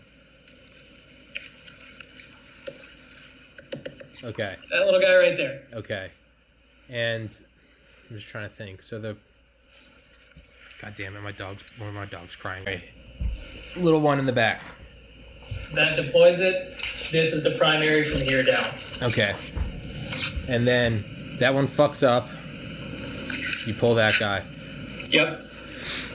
And or not if that one fucks up. Oh yeah, yeah, no. If that one fucks up, that's what releases. And you can use that. That will that will act as the that will act as the pilot for the secondary one, right? If you have a Skyhook equipped if, it, yeah. system. If not, it's with me because I have this R S L here. It's still going to pop the reserve out. It's going to even beat me to this handle. It's so quick to do it. Wait, um, we wait, still teach so doing it. So if the big one doesn't, if the big one doesn't act as a pilot, the main canopy doesn't act as a pilot chute, then I can still manually deploy it, or my R S L will pop it out already. Wait, what? Wait. Then what? Wait, wait. What's the R S L? Um. Reserve static line. It's a lanyard that connects between the main parachute and the pin that holds my reserve in. Okay. Yeah. But that's There's not... multiple options for how you can get it out, depending on what equipment your equipment is equipped with. Yeah. No, I mean, it's it, that, it's smart as fuck. Yeah, there's, mul- yeah. there's multiple ways for it. So then in what scenario would the big one not act as a, a big a big broken pilot? If you don't have a MARD device, a main assisted reserve deployment, a Skyhook installed, it would not do that. Okay. I'm just trying to think of... It's an option. Yeah. It's an extra option you have to get added on. But the R S L, it, it kind of seems like it's the same thing, though. Then doesn't the main one, it releases what? It releases a pin in the R S L? Yeah. The R S L, if you have an R S L that fires off the reserve... It just releases a pilot chute for the reserve, and that reserve pilot chute now has to pull out the reserve parachute. Whereas with a MARD device, a Skyhook, it uses that bad okay. main parachute okay. to completely pull everything out, okay. which is great because it saves a lot of altitude, especially if you have slow malfunctions. So say your parachute's open, but you have a problem with it. It's it's slowed you down. Instead of doing one hundred twenty, you're doing thirty miles an hour vertical. Okay. Now, let's say you spent a little too much time troubleshooting it, and you're now very, very low. Say you're at one thousand feet, and you realize, oh, crap, I cannot land this parachute. At one thousand feet, you'd be cutting it really close without a Skyhook to cut away and deploy a reserve because your airspeed's not high. There's not enough drag to pull everything out. There's been a number of skydivers killed because of late emergency sequences. They waited too long. And they hit the ground when the reserve canopy wasn't inflated yet because it couldn't come out quickly. So a Skyhook pulls it out so quickly. They even have, I think, like a promo video for it where they do like a one hundred foot cutaway, one hundred fifty foot cutaway above the ground. And he still has time for the parachute to fully inflate and for him to land it up. It's like standing. Mm-hmm. So, and so like a Skyhook is an amazing thing to have. Okay. And so in in what scenario are you... left where you have to manually deploy the second one? If you do not have an A E D, which is the computer that deploys it, uh-huh. if you do not have an R S L, okay, and you do not have the a MARD, Skyhook, the, yeah, the M what M A R D MARD MARD yeah okay. MARD is the category. It's in main assisted reserve deployment. Skyhook is just a particular type. Okay, it's so, patented. All right, so Skyhook would use the I'm just no because I, I I I can get a better I. I can have I can for me like I can like I guess have a better conversation if I kind of understand yeah. what the fuck's going on. Yeah. So, and this is if you can't tell this is how I learn is I just keep. No man, it, that's fine. That's that's this that's pre-med bullshit coming out. Skyhook is actually a patented design. I guess it's kind of trademarked, and, and there's another skydiving gear company that their version of the Skyhook they call it the trap system, which I think is a terrible name for it. Yeah, absolutely. Uh, yes. Yeah, but it, it's basically the same thing. It's yeah. a MARD system. So, big one fucks up. Big mm-hmm. one can... A MARD, will, that will use the big one as a pilot. Yes. In R S L, the big one will release... When you separate from it, it just pulls the pin on its way out. And that will release your second pilot. Yes. And that will pull out your second chute. Yes, your reserve. Oh, your reserve, okay. Both of those don't work. You got your little computer chip. What is it called? A E D, automatic activation device. Okay. That will deploy this the reserve certain vertical speed and certain or certain altitude, whichever comes first. As long as you reach both parameters. Um, because say you're really low and you're really slow, you're not going to be able to reach the parameters for it to fire. And the way it works is... Oh, you have to hit yeah. both? I thought of it... Wouldn't it make sense for it to be like almost like a car warranty, like one hundred thousand miles or if something breaks? Wouldn't there is want no to... warranty on the devices. It tells you that it is not really a life-saving device. It is intended to be, but it is not one hundred percent. Well, and there are a number of saves from these things. And the way they work is that little uh, loop that the um, pin goes through... goes through the cutter. So whenever a cutter fires, it just severs that loop and everything comes flying out. It releases it. So it wouldn't work if you're below X. If, if, so if it checked off the altitude, like box, okay, we're below yep. whatever. What what like what is it set at for altitude? Like on on mine, I believe I have to be at seven hundred sixty feet, doing seventy-eight miles per hour vertical for it to fire. So if I'm at we'll say five hundred feet doing sixty miles per hour vertical, it doesn't meet the parameters for it to fire. Say I were to cut away at five hundred feet. The A A D is not going to fire because I'm already going too slow. Also, these A A Ds are designed to deactivate under a certain altitude, which sounds dangerous, but it's actually a safety thing because with these higher performance parachutes, when we dive them towards the ground, there's been multiple people that have actually reached both parameters okay. at three hundred feet and deployed a second parachute and potentially killed themselves or greatly injured themselves because now you have two parachutes coming out. And they, when that happens in that scenario, they typically fly opposite directions and both of those directions are down. Yeah. So... No, no, it, it, yeah, no, it definitely makes sense that you want it to deact- deactivate below a certain. It's like, yeah. it's like before podcasts. Like I always, I always meditate, and I, but I always set like two alarms. Yeah. So it will, yeah, and it's, but yeah, I don't put them at the same time. I want one to, I want, I always have them at different times because yeah, you, you don't, yeah. want, yeah, yeah, yeah. So, you know, it makes sense that you don't want them to go off below a certain because it's like, you don't want it to just deploy at, you don't want it to just deploy at. five hundred feet because let's say everything's just going peachy and you're just floating down at five hundred feet and then suddenly it goes off. That's a problem. Yeah, that's yeah you don't need that. um yeah. But let's I, I guess it makes sense because if you have to be at a certain altitude and certain speed and you don't you don't you don't I guess match those requirements, that means that you're probably not free fall. Yeah. Okay. So that, that, that's what I was confused. I was, I, yeah. I was just thinking, like, if you're falling, you'd want it to go off no matter what. No, that makes sense. Because if you're and not... here's a good one for you to think about. With a wingsuit, you can actually fly with an A E D that's turned on, functioning properly. You could fly that wingsuit all the way to impact because you're not going to meet both parameters. Okay. So my wingsuit, for example, my vertical speed, I can get it down into the thirty mile an hour range. So I could be flying and fly at thirty miles an hour as long as I'm not above seventy-eight miles per hour vertical, below seven hundred fifty feet or something like that. It's not going to check both boxes and fire off. I could fly that thing right into the ground if I wanted to. Now they have wingsuit specific A E Ds now. I don't know how they've made them work. Uh, yeah, I was going to say, how would you? That is beyond me. I don't know. Fuck uh, that, but you can figure it out. it out. No, fuck that, you can figure it out. It's, it's... Well, here's the other thing is there is a video a couple years ago of a guy in a very large wingsuit uh, with a lot of drag, and he had a problem with his main canopy and had to cut away. He did not have an R S L to deploy his reserve parachute when he cut away, when he separated from it. He had an A E D, but he could not reach his reserve deployment handle down here because in the commotion of things, it got pulled inside of his wingsuit. Oh, fuck. And he knew that he had to meet both of those parameters for that A E D to fire.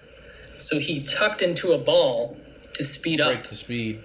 Because he had to check that vertical speed box. Did it work? Below a certain, it worked. Fuck yeah. That's why we got a video. Yeah. Fuck yeah. I mean, I guess you can pull a video of a dead guy, but yeah, yeah, you can. You yeah. could. You could. No, you definitely could. GoPros um, are almost indestructible these days. Yeah, I was gonna say yeah, more than yeah, more often than not, I feel like you could pull a video yeah. of a dead guy. Um.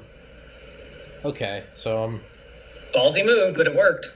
Now, if you wanted to manually pull your second one, would you get? So let's say you're just you want to do, do a stunt, pull your primary, and then you want to let go of it and fall for another thousand feet. Let's say you're just putting on a show. You gotta have three parachutes for that, then. Oh yeah, oh yeah. Okay, you gotta have. Uh-huh. Yep. Okay. Supposed to. But even then, even then. Actually, fuck that. Let's just, whatever. Let's just say you're. you're... I mean, I know people that have not done that and yeah. just like it was getting time for the reserve to be repacked because every one hundred eighty days it has to be repacked and inspected. Why is that? And fly right over the. It's a safety thing. Okay. Um, so they fly right over the landing area at like fifteen hundred feet or something and just cut it away, yeah. pull the reserve, fly the reserve down. Because it's got to, they got to take it out anyway. It's, yeah. okay. Um, it's not the right thing to do, but no. it's something that it, people have done. It's like you, yeah, it's like using, it's like using like canned food before it expires. It's like you got to yeah. use it anyway. So if you're doing that, now is there like, it's got to be one more than you intend to use, but... Hypothetically, mm-hmm. hypothetically, you know, just if you were to hypothetically have a beverage, and you're yeah. just fucking around with you and your friends, and how would you? Do you have to deactivate the the MARD, A E D, and R S L? No. no. You could just pull the reserve handle, and the reserve's gonna come out. But if you wanted to pull your primary, float down, and then get rid of that and free fall for another whatever ten seconds. Yeah. And pull the second one. Would you have to not have... You'd have to the, disconnect the R S L yeah, so you, it didn't automatically deploy it. You'd have to not have the the MARD, the Skyhook. Basically. And depending on where you did it, you... You probably want to do it over an open field because you got to go pick that thing up. Well, yeah. And it's going to suck if it's in a tree. Yeah. Well, no, just not, not even considering that. Just yeah. in, for my, my, my simple mind, just trying to wrap around this. Would you have to... You disable all the safety devices, basically. Yeah, yeah, you'd yeah, yeah, you'd have to turn off all the... Yeah, it's like taking off the safety of a gun or like getting rid of like yeah. the, the like the governor on like a on like a yeah. golf cart. Turning the traction control off and the A B S when you want to go do something stupid. Yeah, yeah. you have to disable the safety features. But the A E D, mm-hmm. would would that only depend on the... If you're going to do that, I wouldn't turn the A E D on because if you fire your cutter, that's about one hundred eighty dollars to replace it. Okay. Yeah. But again, not not considering that, not considering picking it up in the field, just to survive and to yeah. pull off the stunt and have fun. Would you want to disable the A E D? Or it depends you, on your on deploying your altitude. Okay. Okay. Yeah. Now, is the reserve, is that strapped on? Is there any way to release the reserve? No. No. No. And that's a design feature. Like, you cannot cut away from the reserves. They are built into the harness, basically. Okay. Or the, the way the reserve attaches is a permanent fixture of the harness. It can't be get, gotten rid of no. unless you actually, like, cut it away. They're one piece. Okay.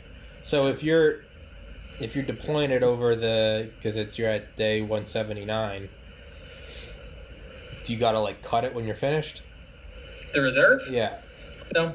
They just, it only has to be inspected and repacked every one hundred eighty days. So a rigger looks at it, they make sure there's no damage to it, and then they just repack it a certain way and seal it back up.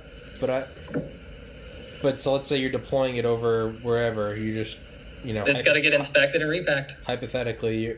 Yeah. Oh, okay, okay, no, okay, yep. I'm I'm stupid. I, I was thinking that you had to get rid of the whole fucker and then get yep. a new one. Okay.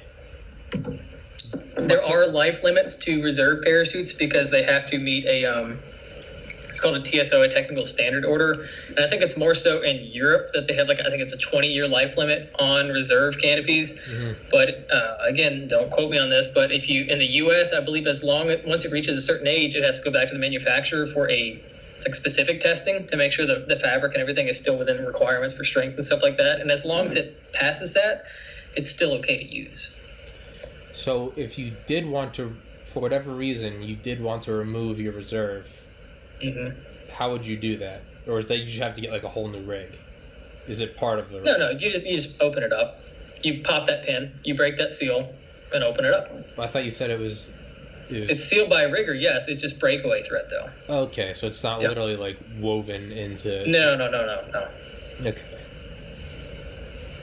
Okay, so let's say you want to... Now, let's say you want to break it. You want to do your... your you got to have three, right? Let's, yeah. It's... How does that differ from the reserve? If you have, if you want to have one more than you intend, or you have to have one. You have more a tertiary than, rig. You have a tertiary, a main, and a reserve. Now, is the tertiary just like the? Yeah, thank you, thank you for the display. For I was going to show you. Yeah, yeah, yeah. That's all that's holding it in. So if I just want to open it up, I just break the seal off, hold the pin. Okay. Okay. Now, could you do a tertiary one on that? Or do you on that particular rig? Do you have to get a whole new rig? Is there like a whole? excuse me. Is there a whole?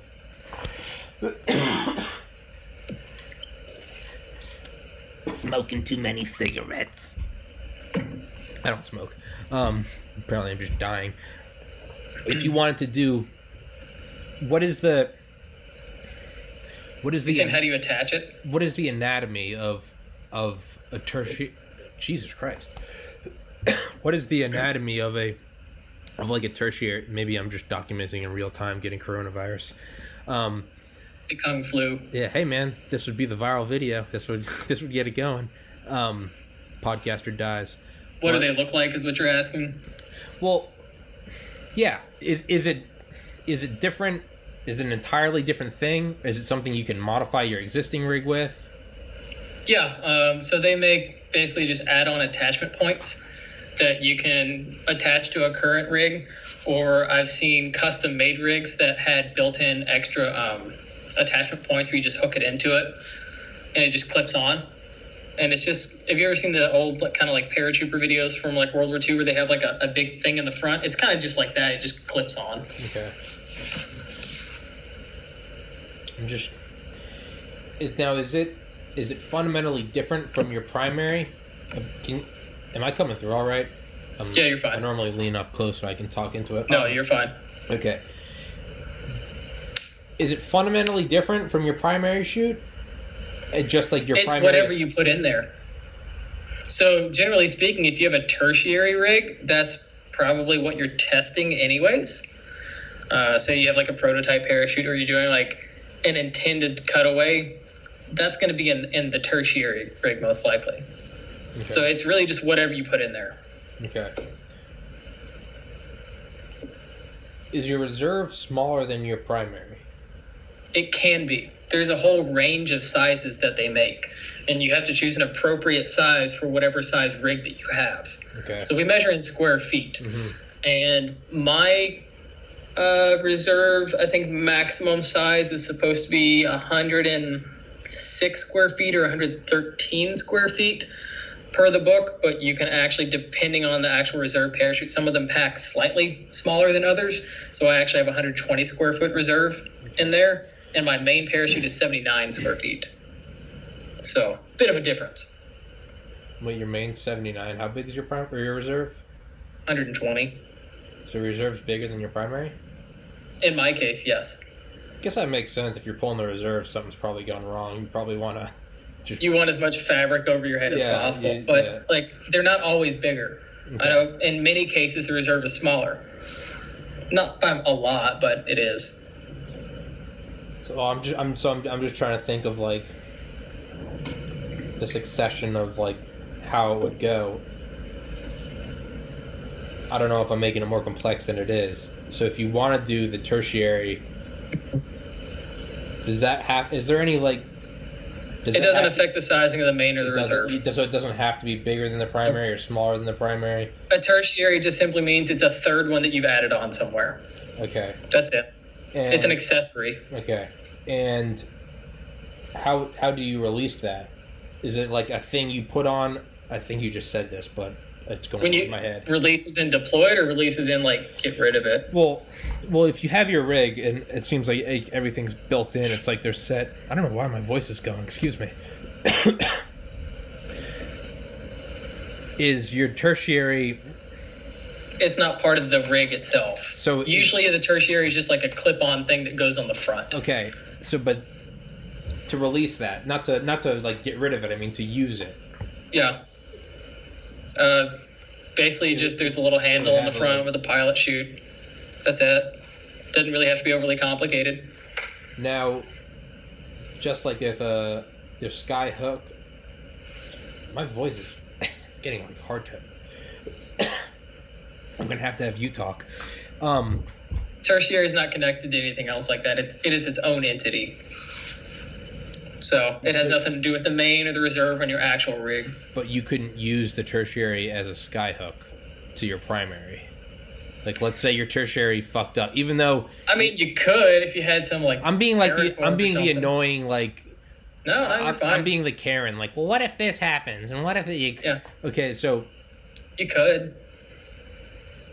But it doesn't have to be.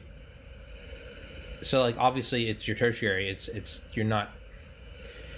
But if it fucked up, I guess it's not the same danger as if your primary fucks up and you only have your reserve. If your tertiary fucks up, you still have. The only reason. Two more. You, yeah, because the only reason you'd be planning on using a tertiary would be for.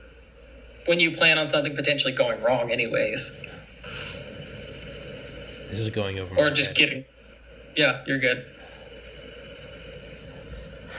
Apparently my throat's fucked up, so from this part from here forward, this is um welcome to Seancast.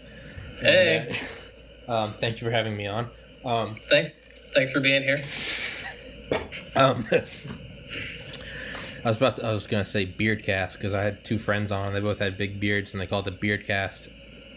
And I was like, I can't grow a beard, but I realized it applies here. It's beard. Welcome to Beardcast. They kicked me off. They said you're no longer allowed on Beardcast because I can't grow. Yeah, you a got beard. A little bitch face. Yeah, I can't. I do. I got a little. I got little baby cheeks. You got a little bit of fuzz. When I get facial hair, I look like a chemo patient that survived. Like it's it's disgusting. It's. You get the pedo stash. Yeah, I, I can't even get the pedo stash, man. I get like, I get like the pe- pedo and training stash.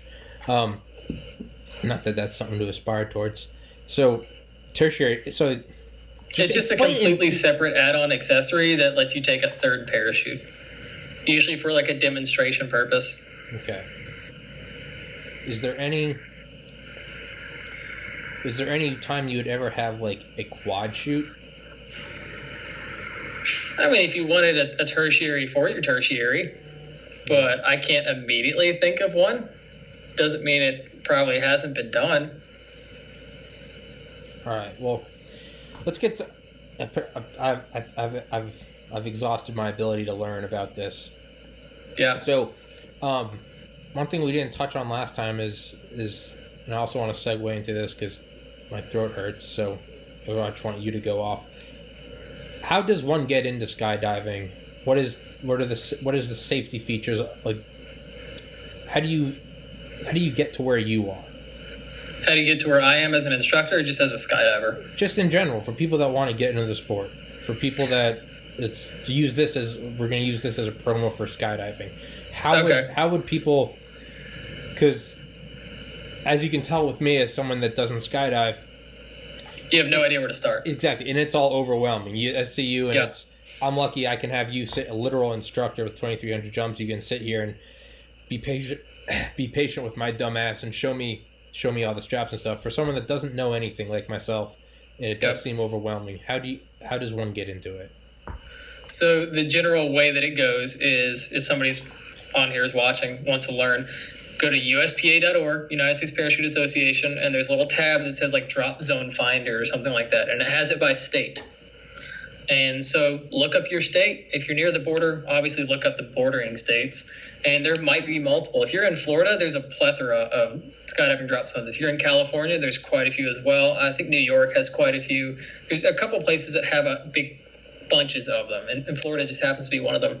If there's multiple, look up reviews, look at their websites, and call and ask if they teach people to skydive. Mm-hmm. And so basically how it goes is it's a crawl, walk, run phase. If you want to learn to skydive by yourself, we give you a basic ground school, which is, depending on who's teaching, anywhere from four to eight hours. And we teach you the basics of how to skydive. We familiarize you with the gear, how to operate it, how to exit the aircraft safely, what to do in free fall. We're right there with you. uh, how to deploy your parachute, fly it down, and land yourself safely. And it's crawl, walk, run. We start with small stuff and we keep working up. And by the time you get to the end of it, we typically have you doing flips and barrel rolls and stuff like that. Um, not only building confidence, but to show that you can control yourself in free fall and recover from unusual attitudes if you find yourself upside down or spinning. And then we graduate you from there. We clear you for solo skydiving, and you do what are called coach jumps, which is basically a, a lower rated instructor, and you kind of just go out and have fun and learn a little bit at the same time. Mm-hmm. They sign you off, and you start working towards your license requirements. There's four licenses, A, B, C, and D.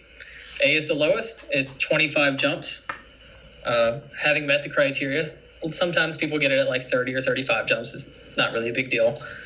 And then that kind of just lets you go anywhere and everywhere, as long as there's not like a license restriction like Dubai had, where you had to have the highest license. Mm-hmm. Um, B license is fifty jumps or greater, having met the criteria, and that lets you do things like night jumps and I think helicopter jumps and hot air balloon jumps and stuff like that.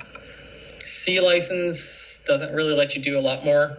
Uh, and the D license is one of the requirements for you to become a tandem instructor. C license is two hundred jumps, and then D license is five hundred jumps or more in the U S. And so if you want to do what I've done uh, and become an instructor as well, basically those first five hundred jumps are on you. And then as far as like paying for them, uh, you can get a coach rating that kind of helps you pay for some of those. You at least get three skydives, more or less. Um, and then you sign up for a training course, like for my A F F rating, my accelerated free fall rating, to teach people. That was an entire week course I had to go through. I had to do ten or fifteen jumps in that mm-hmm. course, uh, evaluation jumps and stuff like that to earn my rating. If you want to get a tandem rating, again, you sign up for the course, you make sure you meet the criteria as far as having a medical certificate from the F A A, go through the tandem training course, you have your D license, you uh, do some other requirements. Can't remember off the top of my head, and you go through the training course and get certified to do that. Okay. So that's kind of how it works. But if anybody's on the fence about skydiving, just find a drop zone. Don't die. Find a drop zone. Go in, call them, ask questions, hang out, watch how it's done. Yeah. That's it. It's really not. It, it's nothing that the average person can't do. Yeah. The gear is designed for the average person to use it. It's not designed for superhumans or anything like that. All of us that skydive are just kind of regular people. We just ended up liking skydiving. Jumping out so, of planes. You're not regular. Yeah. You jump out of planes. If, whatever. Yeah. Um, I'm pretty vanilla when it comes to the skydiving world, I guess you could say. So you said Dubai, you have to have the highest license? There's certain drop zones in certain areas that have a minimum license requirement, and it's usually because there's some sort of hazard or a limitation. Um, like, for example, I think there's one in Texas along the coastline that has a very small landing area. And because they're on the coast, they have a lot higher winds. So they have a minimum license requirement for that. Um, the place I jumped the first time in Titusville, Florida, didn't have a big landing area, did not have a lot of options of safe other places to land that were close. Um, so they had a C license minimum. And then Dubai, they've, they've got a reputation to uphold. And again, there's just not a lot of safe landing areas elsewhere that won't get you in trouble. Um, so D license, the highest license required for that. But most drop zones, you don't need that. You don't need a high license to jump at. What do you mean by safe area to land? Um, so like in Dubai, there was a lot of ocean. There were skyscrapers on one side. There were construction sites. Okay. All right. I was just thinking, like, in general, yeah. It seems like... I mean, the world is a drop zone. You can land anywhere. I was, yeah, I was it's just I don't ad- advocate landing in certain places. I was going to say, it seems all equally equally dangerous because you're oh. just accelerating downwards. Um. So for something like nine eleven, would would parachutes have worked? Above in the World Trade Centers? one thousand three hundred fifty feet tall out of the roof. Yeah. Upper floors. It's kind of like what we said earlier. No, like, it, I don't know how well it would work, but it's like if you don't use a parachute and you... It's a non-zero chance exactly, of you dying. Like, I think what something like one hundred forty-six people jumped, I think, from the North Tower alone. That's one hundred forty-six guaranteed you going down. Potential that, saves, too. Yeah. Yeah. How effective, if even, would, would would have there been any success rate? Would there have been I mean, how far away do you have to get from the building? Is what are the how does the wind interact with the building? Could it have been is does the massive inferno have something to do with it? Because that's the only time you would use these to jump out of a building, I would imagine, yeah. is in inferno. Because if it's collapsing, you don't have time. It's not a plane crashing. Yeah. It's it's collapsing. Yeah. It's it's almost free fall till you're dead. So something like nine eleven, where it's North Tower, stairwells are sliced, you can't get out. Let's say you're in the top, or the plane crashed, ninety-second floor, you're in the top eighteen floors, so let's say you're probably like eleven hundred feet and above. Something yep. like the World Trade Center, which just so happens that there's no setbacks, meaning it's it's just a straight drop to the bottom. The World Trade Centers were fairly unique, and most skyscrapers have some sort of, there's zoning requirements. These just were straight from yep. the top. It wasn't overhung or underhung, it was nope, just straight, straight up. Down, yeah. Um, would that have worked? Would if there had been any success? It very well could have been. Like, at eleven hundred feet, if I'm in a burning building like that, I'm going to take that thing out and hope for the best. Yeah. I'm not going to use my main parachute because it's designed to take that long to open. I'm going to use my reserve parachute that's designed to open quickly and reliably. Yeah. And will it work? Probably, as long as I don't have an off-heading opening that turns me back towards the building. Mm-hmm. And even, but I have a better chance of trying that. And even then, like, a fucked-up landing... two shattered femurs is you were going to get shattered femurs if you weren't using a parachute. You weren't going to live. That was yeah. shattered femurs. Your femurs just, are going to be everywhere. Yeah, it's yeah. I mean, but I mean, really, I mean, you jump there. The bodies almost weren't recognizable. It's a non-zero chance of survival, at least. You know, whenever this this this argument gets brought up, or just in general, like, you know, how come you don't have parachute, or, you know, have some armchair, you know, safety expert. I would have so made everyone. They do have uh, after that. Um, they do have what's called the S O S system now, the, the single operator system or whatever, which is an emergency bailout parachute for high rises, which is more or less a. Uh, it's more like a base jumping rig, mm-hmm. made for jumping off low stuff, and it's made for the average person to use. And I looked them up before I talked to you earlier. They're about twenty-two hundred dollars each, and I think they're made by a European company. I've never seen one in real life or known anywhere that had them, to my knowledge. But basically, it just allows you to strap it on and then go jump out. And it's like one handle that you have reserves. You don't have anything else. It's literally just one handle, one parachute, just like, let's hope it works. Which is better than, you know, going down with well, yeah, flaming ship. Better than, yeah, it's... Yeah. And it's something where it's like the World Trade Center, where it was, wasn't even like, you know, you can brave the fire, you know, go. You couldn't. Go go wrap your clothes. You know, some people are like, oh, I would have gone to the bathroom and, like, soaked my clothes and ran. At, everything yeah. was sliced. Water was sliced. Yeah. Elevator cables were sliced. Stair, stairwell. Thick smoke, and it's fifteen hundred degrees of flames. Exactly. It's everything's burning. You're that high up. I mean, with broken windows, too, the wind at that height, that was just feeding fire. You yeah. know? Go to a fire and you blow on the coals. That's what was happening. Something like that. Yeah, it, it, it almost seems like it, it's a non-zero chance, right? It's a, it's yeah. greater than or equal to one hundred, or no, less than or equal to one hundred percent chance of death. Yeah. Um, you said the S O S system, you it, it, the connection kind of broke up when you're talking about it. It's like a single operator use or something, or single operator system, something like that.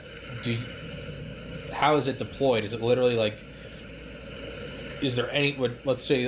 Like, it's like one handle or something. Like, that's literally, you jump and you pull a handle. Does it say how long you have to wait? Is it, because it's just someone like it, me. It's designed to open in like one hundred feet or something. Okay. So like someone like me, or the vast majority of people, never skydive, and you find yourself in a, you know, okay, you're a, a a quarter mile up in a burning building. You're not you're not thinking rationally. It's literally going to be like, yeah. what what do I do? So if you jumped out, you just jump out and pull immediately. Yep. And it would. I work. think there's also an option that allows you to like clip it into something solid. That way, when you jump out, it acts like a MARD and it pulls it out for you. Okay. Uh, I think that's an option. I didn't look too much at it because I was like, oh, shit, I need to look at it before I talk to him. But I think that's one of the options on it as well. Mm-hmm. Uh, but even if you just jump and pull, like, it's better than nothing. Yeah. It. What about something now? I was going to say, what about something like, well, I mean, So another thing that comes up is like helicopter rescues.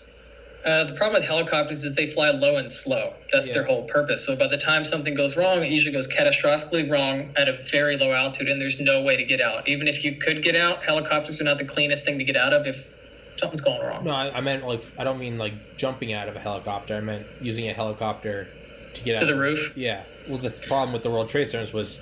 I mean, they had the doors locked. That, but also just a fire in general of that magnitude. They said you couldn't get close to it. Not only that, they said it was sucking up the air so fast that it would have fucked up anything that got close to it. Yeah. I, I think, I mean, the doors were locked too. Yeah. Um, and I'm pretty sure they actually, I want to say the N Y P D tried to fly up there and pick up people, but there was nobody there. Jesus yeah. Christ. But, like, I understand why they had the doors locked. They don't want people getting up there and, and jumping off the building. Yeah. I mean, whether they're base jumpers, which they probably aren't, it's usually just somebody suicidal. Suicide, yeah. I mean, it's, yeah, it's...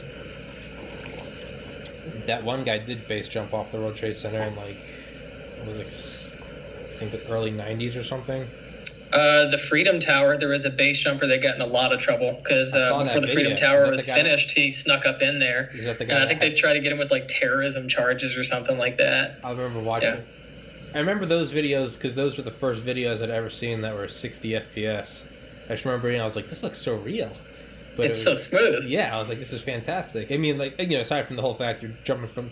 But yeah, it was like three guys, and you can like three different camera yeah. angles. It's... But there, no, there was a guy that... There's like a there's like a newspaper clipping picture of it. I think there's only yeah. one picture of the guy, but it's someone thought it was like a suicide, and the only picture they have is just like, he's already on one foot. Like, yep. one leg is over Stepping the end, out. And he's jumping off. Yeah. Um, and obviously he survived. It... Yeah, I mean, there's only so many people you could get off with a helicopter. It's, yeah, you'd have to make multiple trips. Yeah. But, yeah. But you'd think with, you know, like after nine eleven, I mean, you think that you would, that would kind of be like a commonplace thing, the S O S systems. Well, a lot of it is cost of implementation and just the chance of it happening again. Like, they got us once. The chance of it happening again is probably, realistically speaking, much lower now. Sure. And the buildings are designed better now. When the World Trade Centers were designed, they were designed to take an impact from the biggest plane that existed at the time. Yeah. And we, we made planes bigger. Yeah. Yeah. It was, yeah, I mean, they were finished in nineteen seventy-two, nineteen seventy-three. Something like that, by, yeah. By no means, uh, by no means modern. Something like, well, let's say it's not even like a chances of chances of them getting us again. What if it was just a was just a fire? What if it was just something went Burj Khalifa? What if yeah. something just went wrong? Um, I, I think a lot of it would be just the price to implement it, um, versus the chance of it actually happening, mm-hmm. and also, you know, kind of having those sit around. Someone's just like, hey, we could probably use one of those to do something we probably shouldn't, but it'll be really fun. Yeah, yeah. I think it's probably more of one of those things. And is it? I'm not really sure, but those are the, the things that come to mind. Yeah. Well, I'm just thinking of even like... I mean, some places have them because they're for sale. Yeah. You can buy one right now online if you wanted to. Yeah. Well, I mean, I'm just thinking of like some C E O who's got the top floor. Yeah, he probably has his own. Probably has a, I mean, probably most of them have choppers too, but I mean, I'm just thinking something like that, you know, you're some like, who's the C E O of Goldman Sachs, Lloyd Blank, some multi-billionaire, and you're on the top yeah. floor. I mean, I'm just thinking from like a cost perspective, but also just like, I got a dope life going on. Like, you know, it, maybe they have them, maybe they're just not advertised. Yeah, there's, there's I no, think they're yeah. also one of those things that like, you probably wouldn't want to advertise them too much because, again, people get ideas. Yeah. Yeah, if you had them in, like, residential buildings. Or you like, if in... you had those in, like, a frat house, you know, a college dorm. Yeah. No, nobody's going to use them for anything good. No. Well, I mean, I think about, like, me and my buddies from college went to... We stayed in some fucking tall hotel in Manhattan on Times, on Times Square on New Year's Eve. Yeah, I mean, yeah, blackout drunk. Yeah, nothing good's going to come out of that. If we open You're going to have more fatalities with that yeah. system implemented around drunk, stupid people than you are if the building came down and you, yeah. you didn't have them. Yeah, I mean, Yeah, I mean, like, we, you know, we made a mess of, like, the mini fridge and, like, the, you know, like, the in-unit washer and dryer. I can't imagine what we'd do if we found a fucking parachute. I mean, yeah, Jesus or four Christ. Parachutes. Yeah, I mean, Jesus Christ, yeah. Uh-huh. Yeah. What about, I guess we kind of touched on it with Air Force One. What about something like, a, again, cost and limitation? What about something like a commercial plane? Well, here's the thing, is commercial aviation already is just so exceedingly safe. Um, a couple reasons why I, I wouldn't think you would want to do that is, one, you're introducing more human factor into it. And when it comes to aviation or anything that flies, it's usually not the equipment that fails, it's the human that fails mm-hmm. somehow. And so now, instead of two trained pilots that are trying to land this thing and get it down, you have four hundred panicking people in the back, including Karen, who had to take a Xanax just to get on a plane.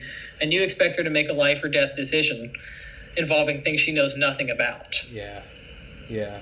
Not to mention her four little kids that she's got to strap on parachutes to. And she can't even get them to the bathroom on time. Not to mention, people can't even smoothly get out of a plane whenever they open yeah. the doors and you're sitting there. Yeah. Oh, everybody get up. Like, yeah. yeah. It's... So that's not going to work. And then the other thing is, there's no clean way to exit a plane like that, especially when things are going wrong. Yeah. So. The only time there would be a... The only situation in which you're able to exit a plane that is normally pressurized is when something has gone terribly wrong. It's yeah. Like, it's like the only time there's a window open in the World Trade Center. Windows don't open. The only no, time, they don't. Only time they're open is when they're shattered, and that's because something went horribly wrong. Yeah. Um, like when we go skydiving, a lot of times when we open the door, people like freak out. I'm like, "What's the matter? You've never been in a plane with the door open?" And they're like, "No, I haven't." Yeah, no. I, it, yeah. It's, it's a. Yeah. Have no. you watched the Will Smith skydiving video? No. He touches on that. He's like, "I've never been in a plane with the frickin' door open." Yeah. Like, yeah. Yeah. Well, yeah, no, it's like what Joe Rogan said when Andy Stump was on. He's like, "Would you ever go skydiving?" He was like, "No, I'm in a perfectly good plane. I see no reason to leave it." Like, yeah.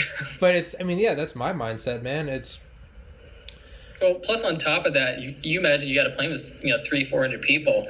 The logistics of just having three or four hundred parachutes and the weight, and weight is a big thing in aviation. Yeah. I saw some statistic, and I don't remember specifically what it was, but it was like for a large commercial plane, every like one kilogram that you remove from it is like one hundred thousand dollars in lifetime savings for fuel. Yeah, yeah, it was like uh, one air- it's, it's a phenomenal amount. One airline removed like a cherry from their sundaes back when they actually like served food, yeah. But it was like, yeah, it was like just removing cherries from food. It's like that one plane would save something like forty thousand dollars in fuel. Just that yeah, one over plane. Its lifetime. Yeah. It, or not, I think it was like annual. It was something insane. Oh, yeah. Yeah. Um, yeah, that makes sense. And yeah, I mean, even let's say you got three hundred people trying to get out. That would be a clusterfuck if you had three hundred trained. You'd have people deploying the parachutes in the plane, getting all wrapped up. Me. Yeah. Some jackass like me would just be freaking out. Yeah. What's this handle do? Yeah. Yeah. Yeah. Sucks to be you, buddy. Yeah. Yeah, I mean, I mean... What are the mo- so? How do they do something like paratroopers? It's like, you talk about like in World War Two where they just kick a bunch of them out, or like what they do now. Even now, even now. Uh, I mean, they have a side door exit, but they have to teach them a particular way to exit. They have wind deflectors on there, and it's what's called a static line jump. So basically, there's a line that attaches to a cable in there, and as soon as they jump out, it pulls the parachute out. It's kind of like a MARD device, like I told you, except there's just no parachute. Mm-hmm. It's just solidly attached to the plane, mm. and like. The injury rate for that is still relatively high. And they're also not doing four hundred knots. They're doing like one hundred ten or something like that, one hundred twenty. Yeah, it's... Yeah, and that's with people who are trained to trained, do it. Yeah. And they're expecting... Airborne school in the Army is three weeks. Yeah, and they're expecting to do it. Yeah, going, that's the end result. That, that's that's what they need to happen. That's the psychological aspect of it. Just like, you may not, I mean, it may sound obvious. It's like, well, that's what they're doing on this flight, be it in a fucking active war zone or training. Yeah. But that, I mean, that entire psychological of like, this is what I'm doing on this flight versus I thought I was going to.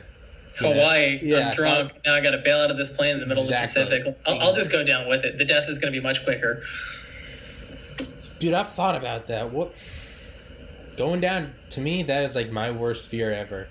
Is like going down in a plane over the ocean and surviving. Like I want to die. did, nose it over. I want it to be good. I don't want to limp away from this. Yeah. Yes. Yeah. That's what I used to tell our helicopter pilots. I'm like, if you think anything is going to go wrong, just break right the yeah. ground. I don't want to yeah. limp away. Yeah. Make it good. I mean, really, yeah, really aim this fucker. Yeah. The most solid thing you can possibly hit at the highest speed yeah. possible. Yeah, yeah. You can just press it down. Go for that granite ledge. Just right into there. Yep, yep. Make, make sure you cut the fuel lines. Do everything. You won't have to. The impact will do it for you. Okay, perfect. Always a fireball. Okay, yeah. Just want a fireball. And not only that, I'm... I'm I'm like leaning my head up against the wall. Yeah. Just so my neck cracks. Yeah. There's a, a saying that we used to have: the only time you can have too much fuel when you're flying is if you're on fire or crashing. Yeah, that's true. Yeah. It's. Yeah, it's. But dude, can you imagine just surviving and then being in like the middle of the fucking Pacific? That'd suck. Fucking, I'd rather just go down with the plane quickly. Fucking sharks, dude. Fucking shark. Fuck that. Have you ever seen those videos of, like, the, them airdropping, like, Humvees? Oh, yeah. And the ones that go wrong? Yeah. Yeah. Yeah. That video where, like, a couple go wrong. Yeah. Apparently it was so suspicious they actually investigated it, and it was, like... It was some disgruntled army yeah, rigger. Yeah. It was, like, I think three of them or something? Yeah. Maybe two. Yeah. yeah. It wasn't even, like, foreign sabotage. It was just some dude that was just, like, fuck it, fuck you, fuck this. Yeah. Fuck. Yeah, and he got fucked. Um... What are the, so like, what are the parachutes like for something like that? Or even very large and round. They don't really have any forward speed. They just come straight down. Okay. okay. And the good thing about round parachutes is they don't, they don't really malfunction. Like the parachutes we have, we have square parachutes that are designed to fly in one direction. And so whenever they go wrong, a lot of times they twist themselves up and everything. A round parachute, it's round. It's symmetrical no matter which way it goes. So mm-hmm. it doesn't really malfunction per se. Mm-hmm. The only malfunction it has is just not opening. But, like, assuming it opens, it's done its job. Mm-hmm. So they have a lot of multiple round parachutes on them. And they measure them at the diameter in feet. And so cargo parachutes, I would assume, are probably, I don't know, they probably are in the forty to fifty foot range for that stuff, times however many they need. Mm-hmm. I mean, I don't know the size. I wasn't a rigger in the military, so I'm just taking a, a guess at that. So for something like that, I feel like you'd want one of those for for Karen on her on her flight to Key West. Oh, yeah, for for sure. You would just want big round parachutes that don't really malfunction. Like, like you can't fuck it up. You can have a panic attack and be screaming the whole way down, but you can't fuck yep. it up. Pretty much. So what if you did something like... I wonder if you could almost do... like reverse dope on a rope type thing where it would be like it would just yank out like several people at once, several screaming, panicking.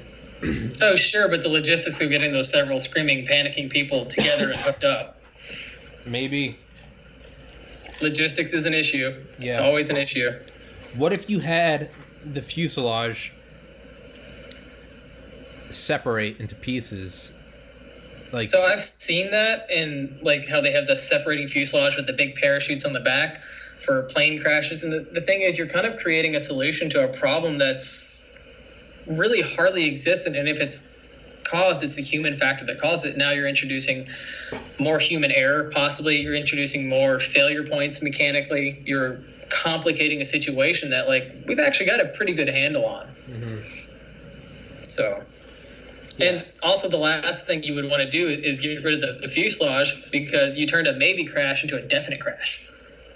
Because yeah. everything else is still coming down. Yeah. Like, once you take all that big chunk off, like, it's got to come down somewhere. Yeah. But I feel like it'd be like the non, the non zero percent chance thing. It'd be like, plane's fucked up.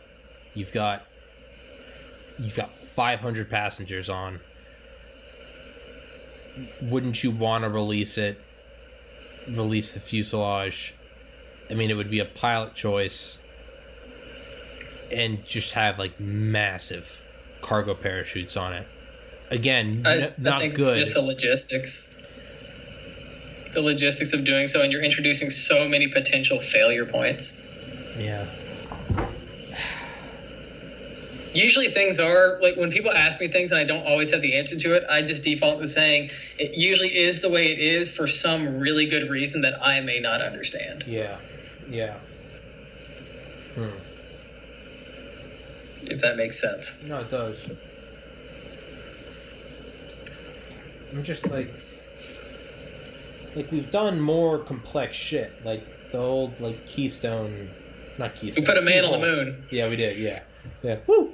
Um, but the old the key was the keyhole parachutes, not parachutes, satellites, or the Corona ones. Some of the the original satellites that would eject the film canister. Yeah, yeah. And we would pick that up in midair. Yeah. With a fucking a jet. Because it was on a parachute. It just seems like we... But I guess that's like national security intel, and that's what it's designed for, as opposed to... And it's for something very small. It's a yes, film canister yes. versus four hundred screaming people. four hundred screaming Karens. Yes. Who are, yeah. four hundred, if you can't handle me at my worst, you don't deserve me at my best, Karens. Panicking on Xanax. Panicking yes. on Xanax. Yeah. Yeah. This is their vacation. This is our time. Sometimes good. The less options you give someone, the safer they end up being. Yeah. Maybe the move is you just fucking release, like, Valium into the fuselage. Just rapid release Valiums? Yeah, so what happens when that system malfunctions and it does it with the cockpit door open? yeah. Yeah. God. Failure God. points, buddy. Yeah. Now, what if... I'm just... Keep shooting him down. But yeah, I'm gonna keep by all means, I enjoy stupid, it. I'm gonna keep. So like, they have like those. It almost like the pallets with like the, the Humvees on them, not yep. but like platforms, and they kind of like roll out the back. Yep. We're almost like the Moab, like the huge bomb. It literally yeah. push it out. The pallet falls, and the parachute deploys. What if you just did that, but you just pulled out sections of seats? Let's say you just had like ten rows long, and it was like. I mean, I, I guess it would technically be possible, like as far as doing the math and designing it, but also like, again, who makes that call? And once you do that, it's an all or nothing thing because you're massively changing the center of gravity of this thing. Yeah. God damn it. Yeah.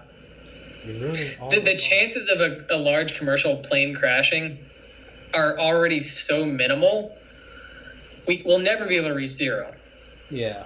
But sometimes, like, the amount of effort and design and potential failure points you're trying to design into it is just so not you, worth it. And you, you, you, yeah, you'd probably increase the the danger. Yeah. yeah basically, yeah. That's it. Like you said, so many fail points. Yeah, you'd almost increase the chance of something fucking up. Like in skydiving, um, Bill Booth, the guy I told you about that had the huge beard and like is almost like the godfather of modern skydiving.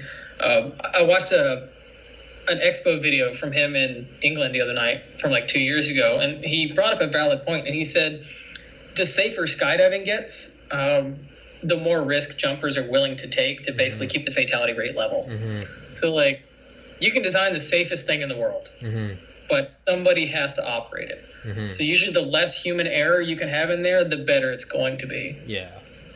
Yeah, it's like... It's like we design, like, better and better wingsuits.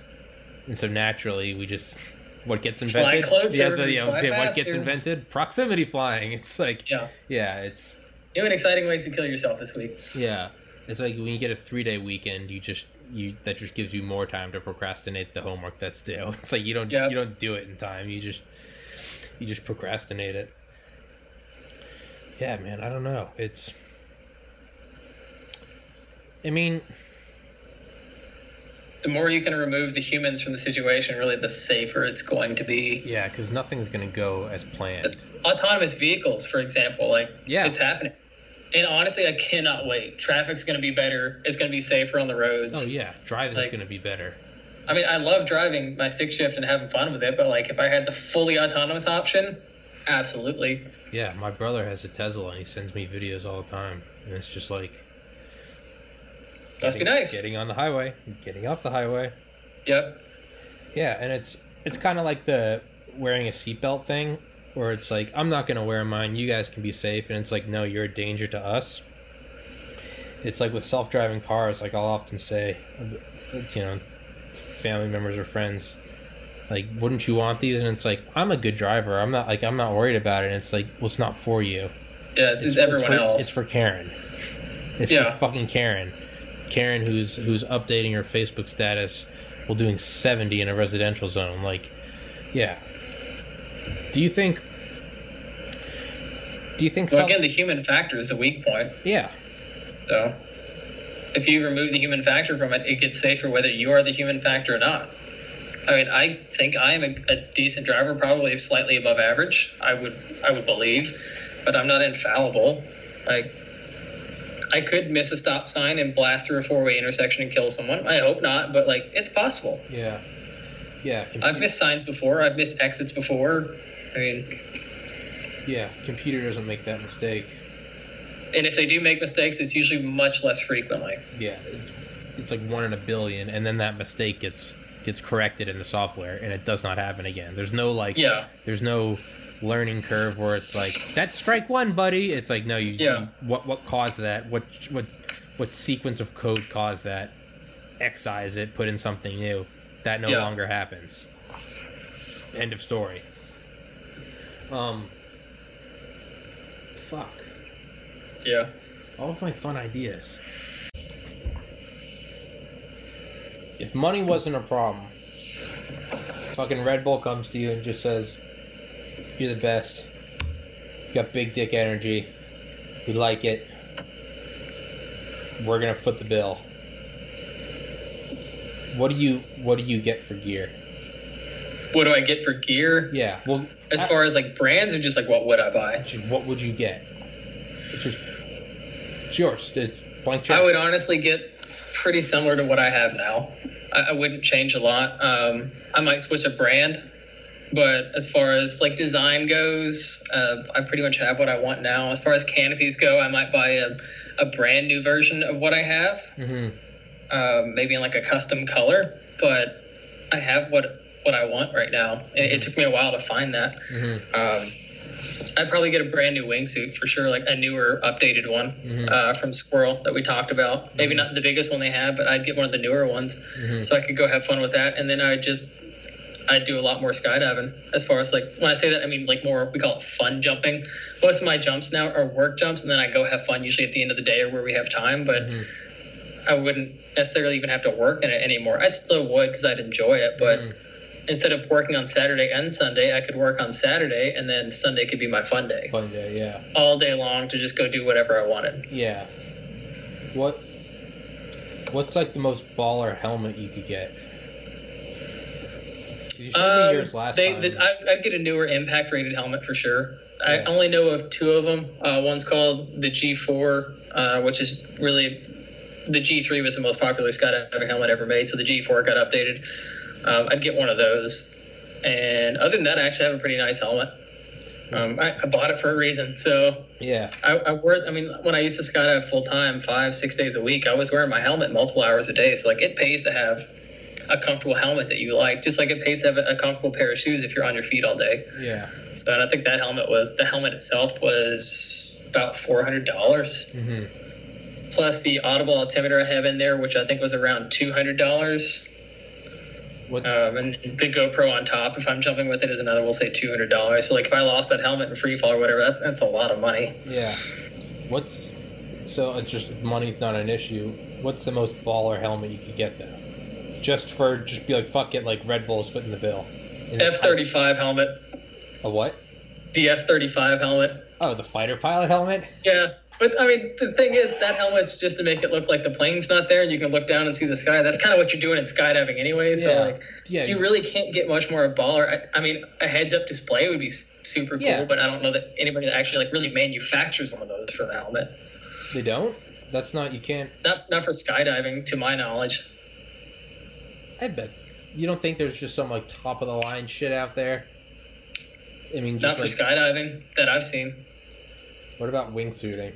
You think you could get like the heads-up display so you could like all the shit? You'd have to get it custom made. If Red Bull was footing the bill, I'm sure you probably could make it work. I'd, I'd love to have a jet wing too, yeah. by all means. Yeah, yeah. But I, I need the helicopter to go with it because um, I'm not going to try and take that thing off from the ground.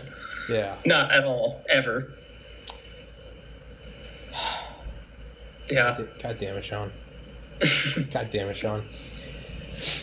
Where would you jump if you could? If you could dive anywhere, or wingsuit anywhere, is there are there specific locations, or is it just kind of air? As far as skydiving, I would like to do. You're talking about just inside the U S, outside, or just wherever? Wherever. Red Bull's foot in the bill, dude.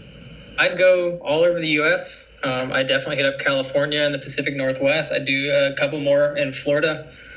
Um, I would like to go over to, um, where is that country? The Maldives. They just had a big skydiving event out there, and I saw some awesome pictures for it. And there's also the, you know what the big blue hole is? You ever seen the pictures of it in the ocean where it just looks like a, a portal down? Yeah. They do skydiving into that. It's it's like solo skydivers, and you can go fly over it and like land in the water. Obviously, you don't take nice gear because it's it's salt water. Yeah, that would be cool to do. Uh, jumping over Burning Man would also be pretty cool. I know a, a couple of people that have done that. Jesus. Yeah, there's some super cool pictures of people skydiving right over top of Burning Man. That's insane. What about yep. like um? you you said you don't do proximity. No, I don't. Yeah. It's on the list. I mean, like if Redfoot, Redfoot, if Red Bull was footing the bill, I have a, a friend. His name, last name's Redfoot. Yeah. Um, if Red Bull was footing the bill, yeah, I'd probably get into that with you know proper guidance and training. I wouldn't just you know hope for the best. Um, oh, I, so yeah. That's something you would actually you would actually attempt. It's not just it's not like a writing off like like that's just a death wish. No, there's a. a safe way to do risky things and, yeah. and mitigate the risks. There's yeah. never a safe way to do it, a dangerous thing, but there are ways to mitigate the risk. Yeah. Skydiving is a dangerous sport that we do safely. How would, so how would you get into proximity flying? Would it literally just be, you would just do runs and you get closer and closer to the ground? Uh, you would get experience base jumping first. So uh, base jumping is not really a regulated sport most places. So um, a lot of times you have like a mentor that teaches you what they know, or there are people that do professional base jumping courses that will teach you all the basics and stuff like that, and like actual structured courses. Um, so I would probably start by doing that, and then um, basically go off their guidance. Uh, it's crawl, walk, run. Um, when it comes to proximity stuff, you don't normally fly wingsuits first. You fly what's called a tracking suit, which is basically like a big inflatable pair of pants, kind of like M C Hammer pants, more or less. It's like a big, it looks like a, a tracksuit from the eighties that you wear, but it inflates, yeah, more or less. And so it's more controllable than a wingsuit, which is basically a straight jacket. Yeah. Um, and it's easier to get a clean launch off of objects like cliffs and stuff like that compared to a wingsuit where your, your legs are essentially tied together. Because a lot of fatalities have happened where people just slipped on the edge in a wingsuit and couldn't catch themselves because their arms and legs were tied together. And then they tumbled. And then by the time they got their canopy open, it ran them into the wall. Jesus. Yeah. Fuck. Yep. A majority of base jumps that end up in fatalities, now I'm not a base jumping person, but I know a little bit about it, are usually off things like buildings and cliffs, because if your canopy opens not the right direction, it runs you back into it. Versus like an antenna or a bridge, where once you're off of it, the chance of you hitting something is pretty minimal. Yeah. And then wingsuit base jumping is in a category of its own, as far as it, it really is. Because in twenty, twenty seventeen or twenty eighteen, I think it was twenty eighteen, it was like the worst year for base jump fatalities in a long time. They had something like eighteen fatalities in thirty days. Jesus Christ. It was... Yeah, it was pretty up there, because like every other like day I'd get on Facebook and be like, oh, rest in peace to this guy. He was a cool guy. I'm like, oh, man, like I don't even know him, but like that sucks. Yeah. If I don't know him, I know somebody that does. Yeah, wingsuit. Most likely. Wingsuit or base, wingsuit base jumping. Yeah. That's like... basically how many more ways can you complicate killing yourself? And get out. Yeah. Yeah. It's... But I mean, the end result, if you do it right, it's a hell of a lot of fun. It's, yeah, it's... Who's that guy that, um... I remember because my roommate was really into like mountain... Jeb Corliss? No, not him. Dean Potter? Yep. He died in twenty fifteen, I yeah. think, uh, base jumping out in California or something. Was, I think it was Yosemite or... Yes, yeah. Or... I'm pretty sure he was wingsuiting too, but again, yeah. that was years ago. And I, yeah. I don't...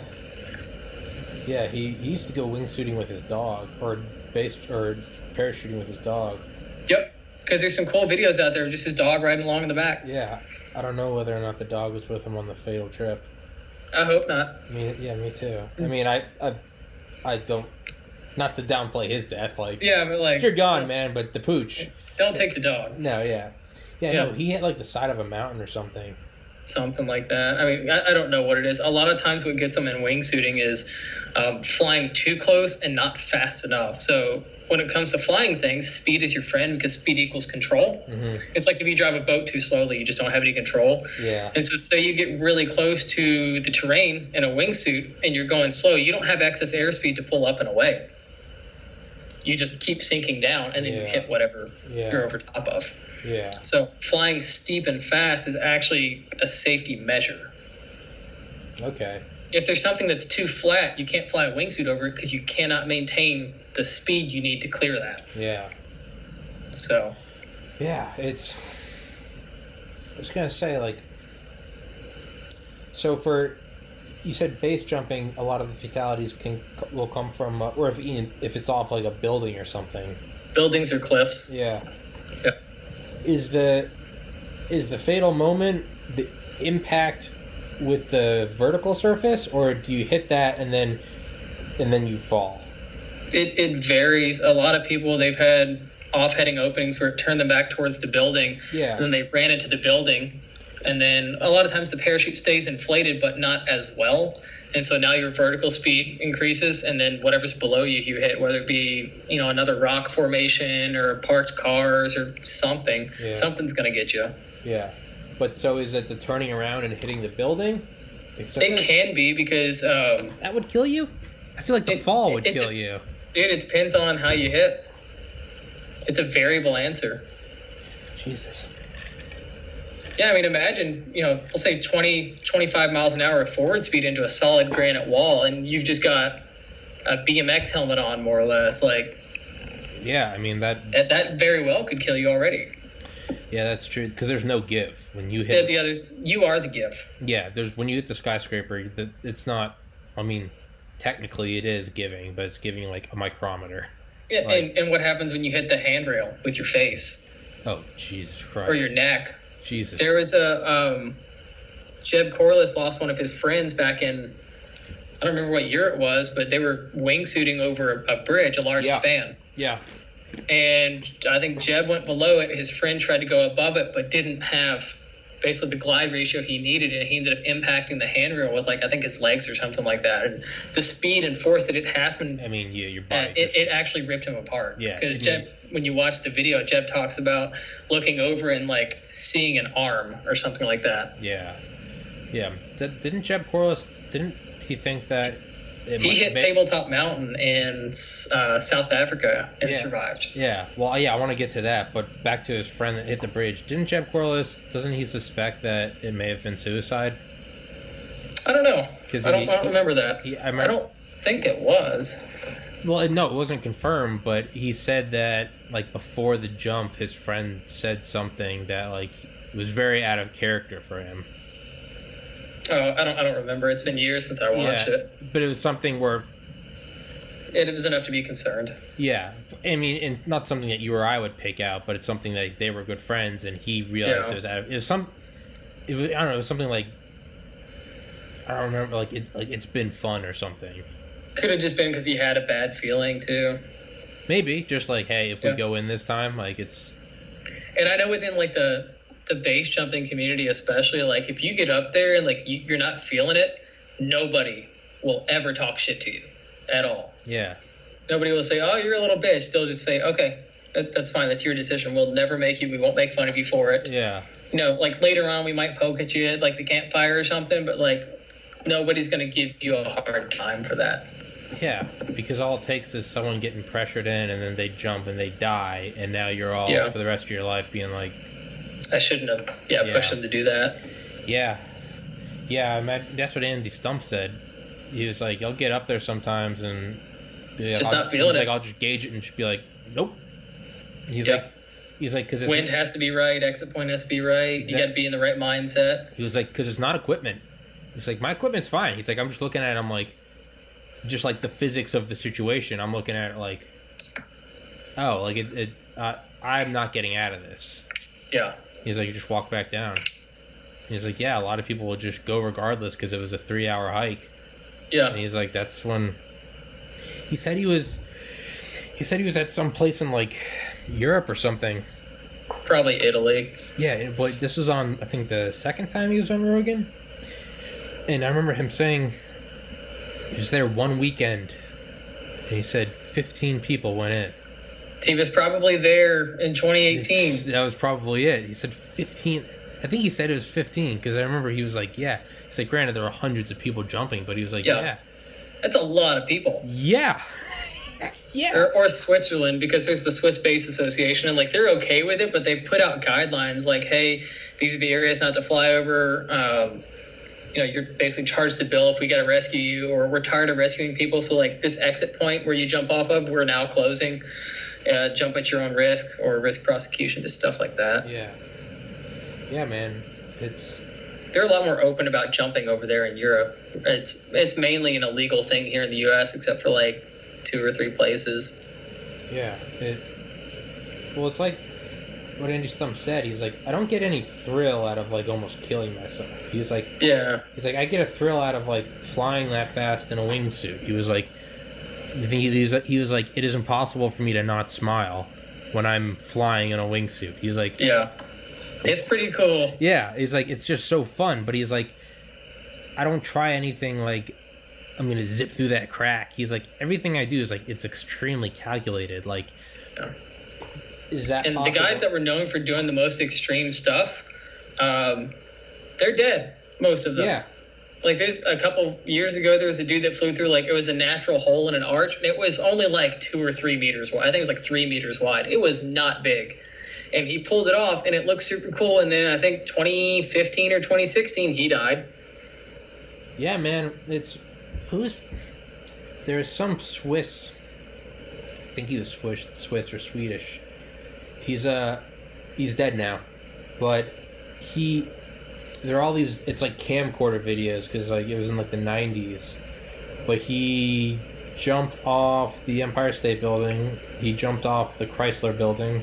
Mm-hmm. I'll find the video of it because he like he's in the Chrysler Building. He's got his like camera, and he literally goes up to one area, but he needs to get down to like one of the setbacks. So he literally unfurls like the fire hose, yeah, and slides down, and then he jumps off, and he lands in the street. And his buddy picked him up in a cab, like while sirens yeah. were coming. Yeah, um, yeah. And then yeah, there's some cool videos of people like going to rooftop bars and stuff like that with like.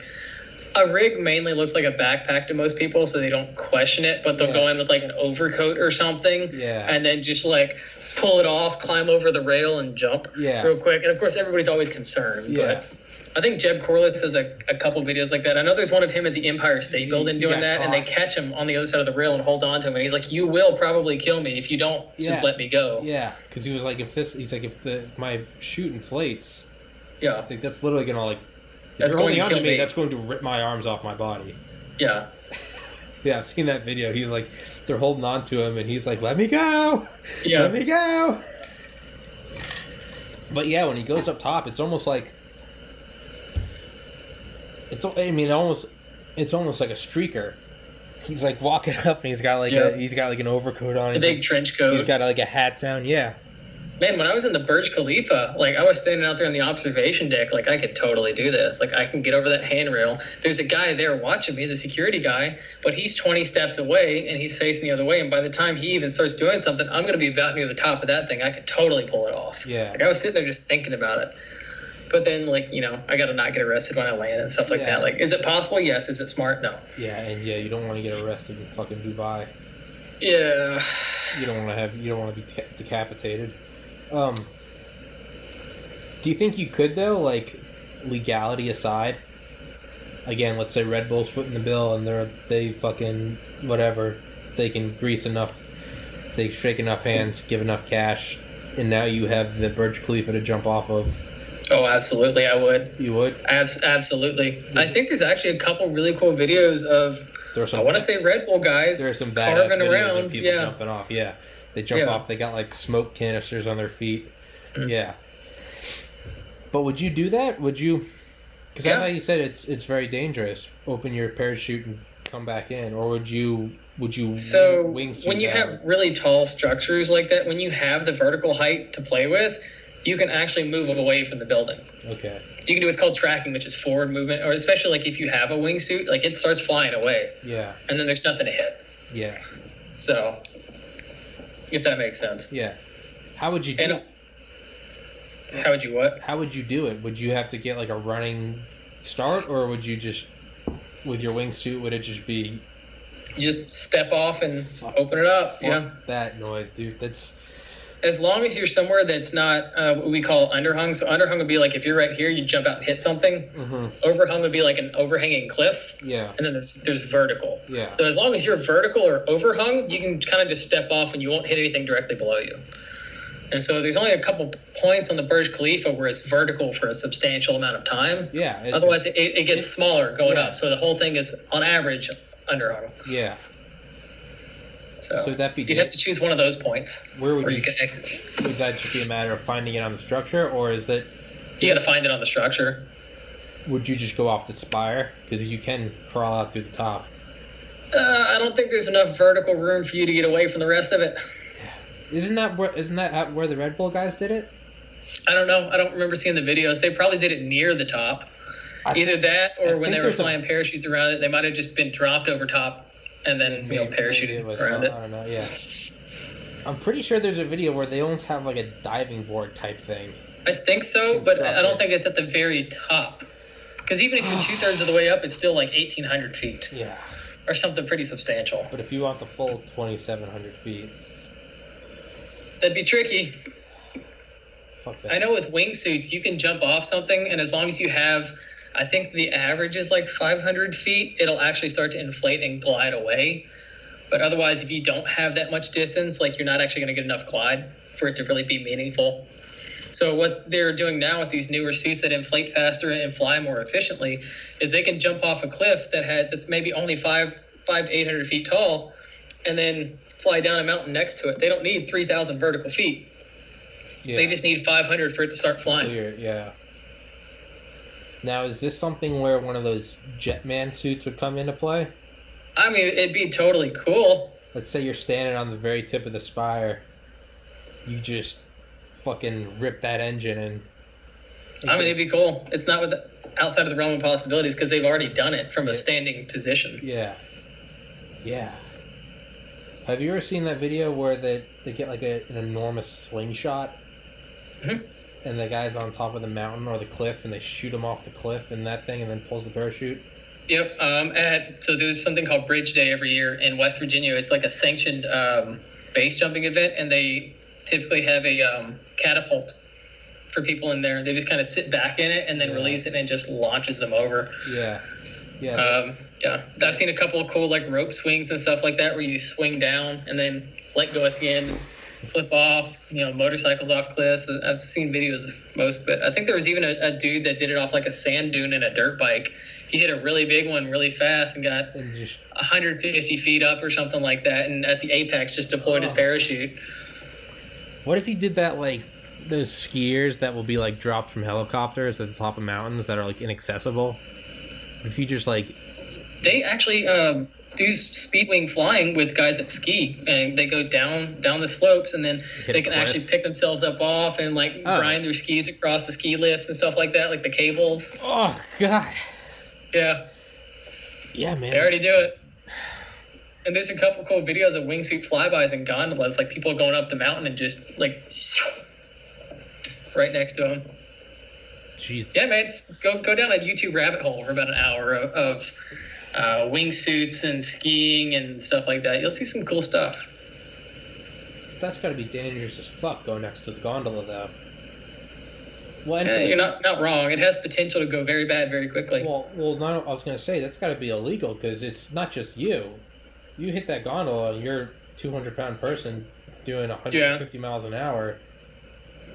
That yeah, that glass isn't stopping you. You're going through. I think a lot of times there's not a specific rule against it. It just falls into like an umbrella term of wanton endangerment or reckless behavior or something like that. Like, masturbating on airplanes is not illegal. It's just frowned upon.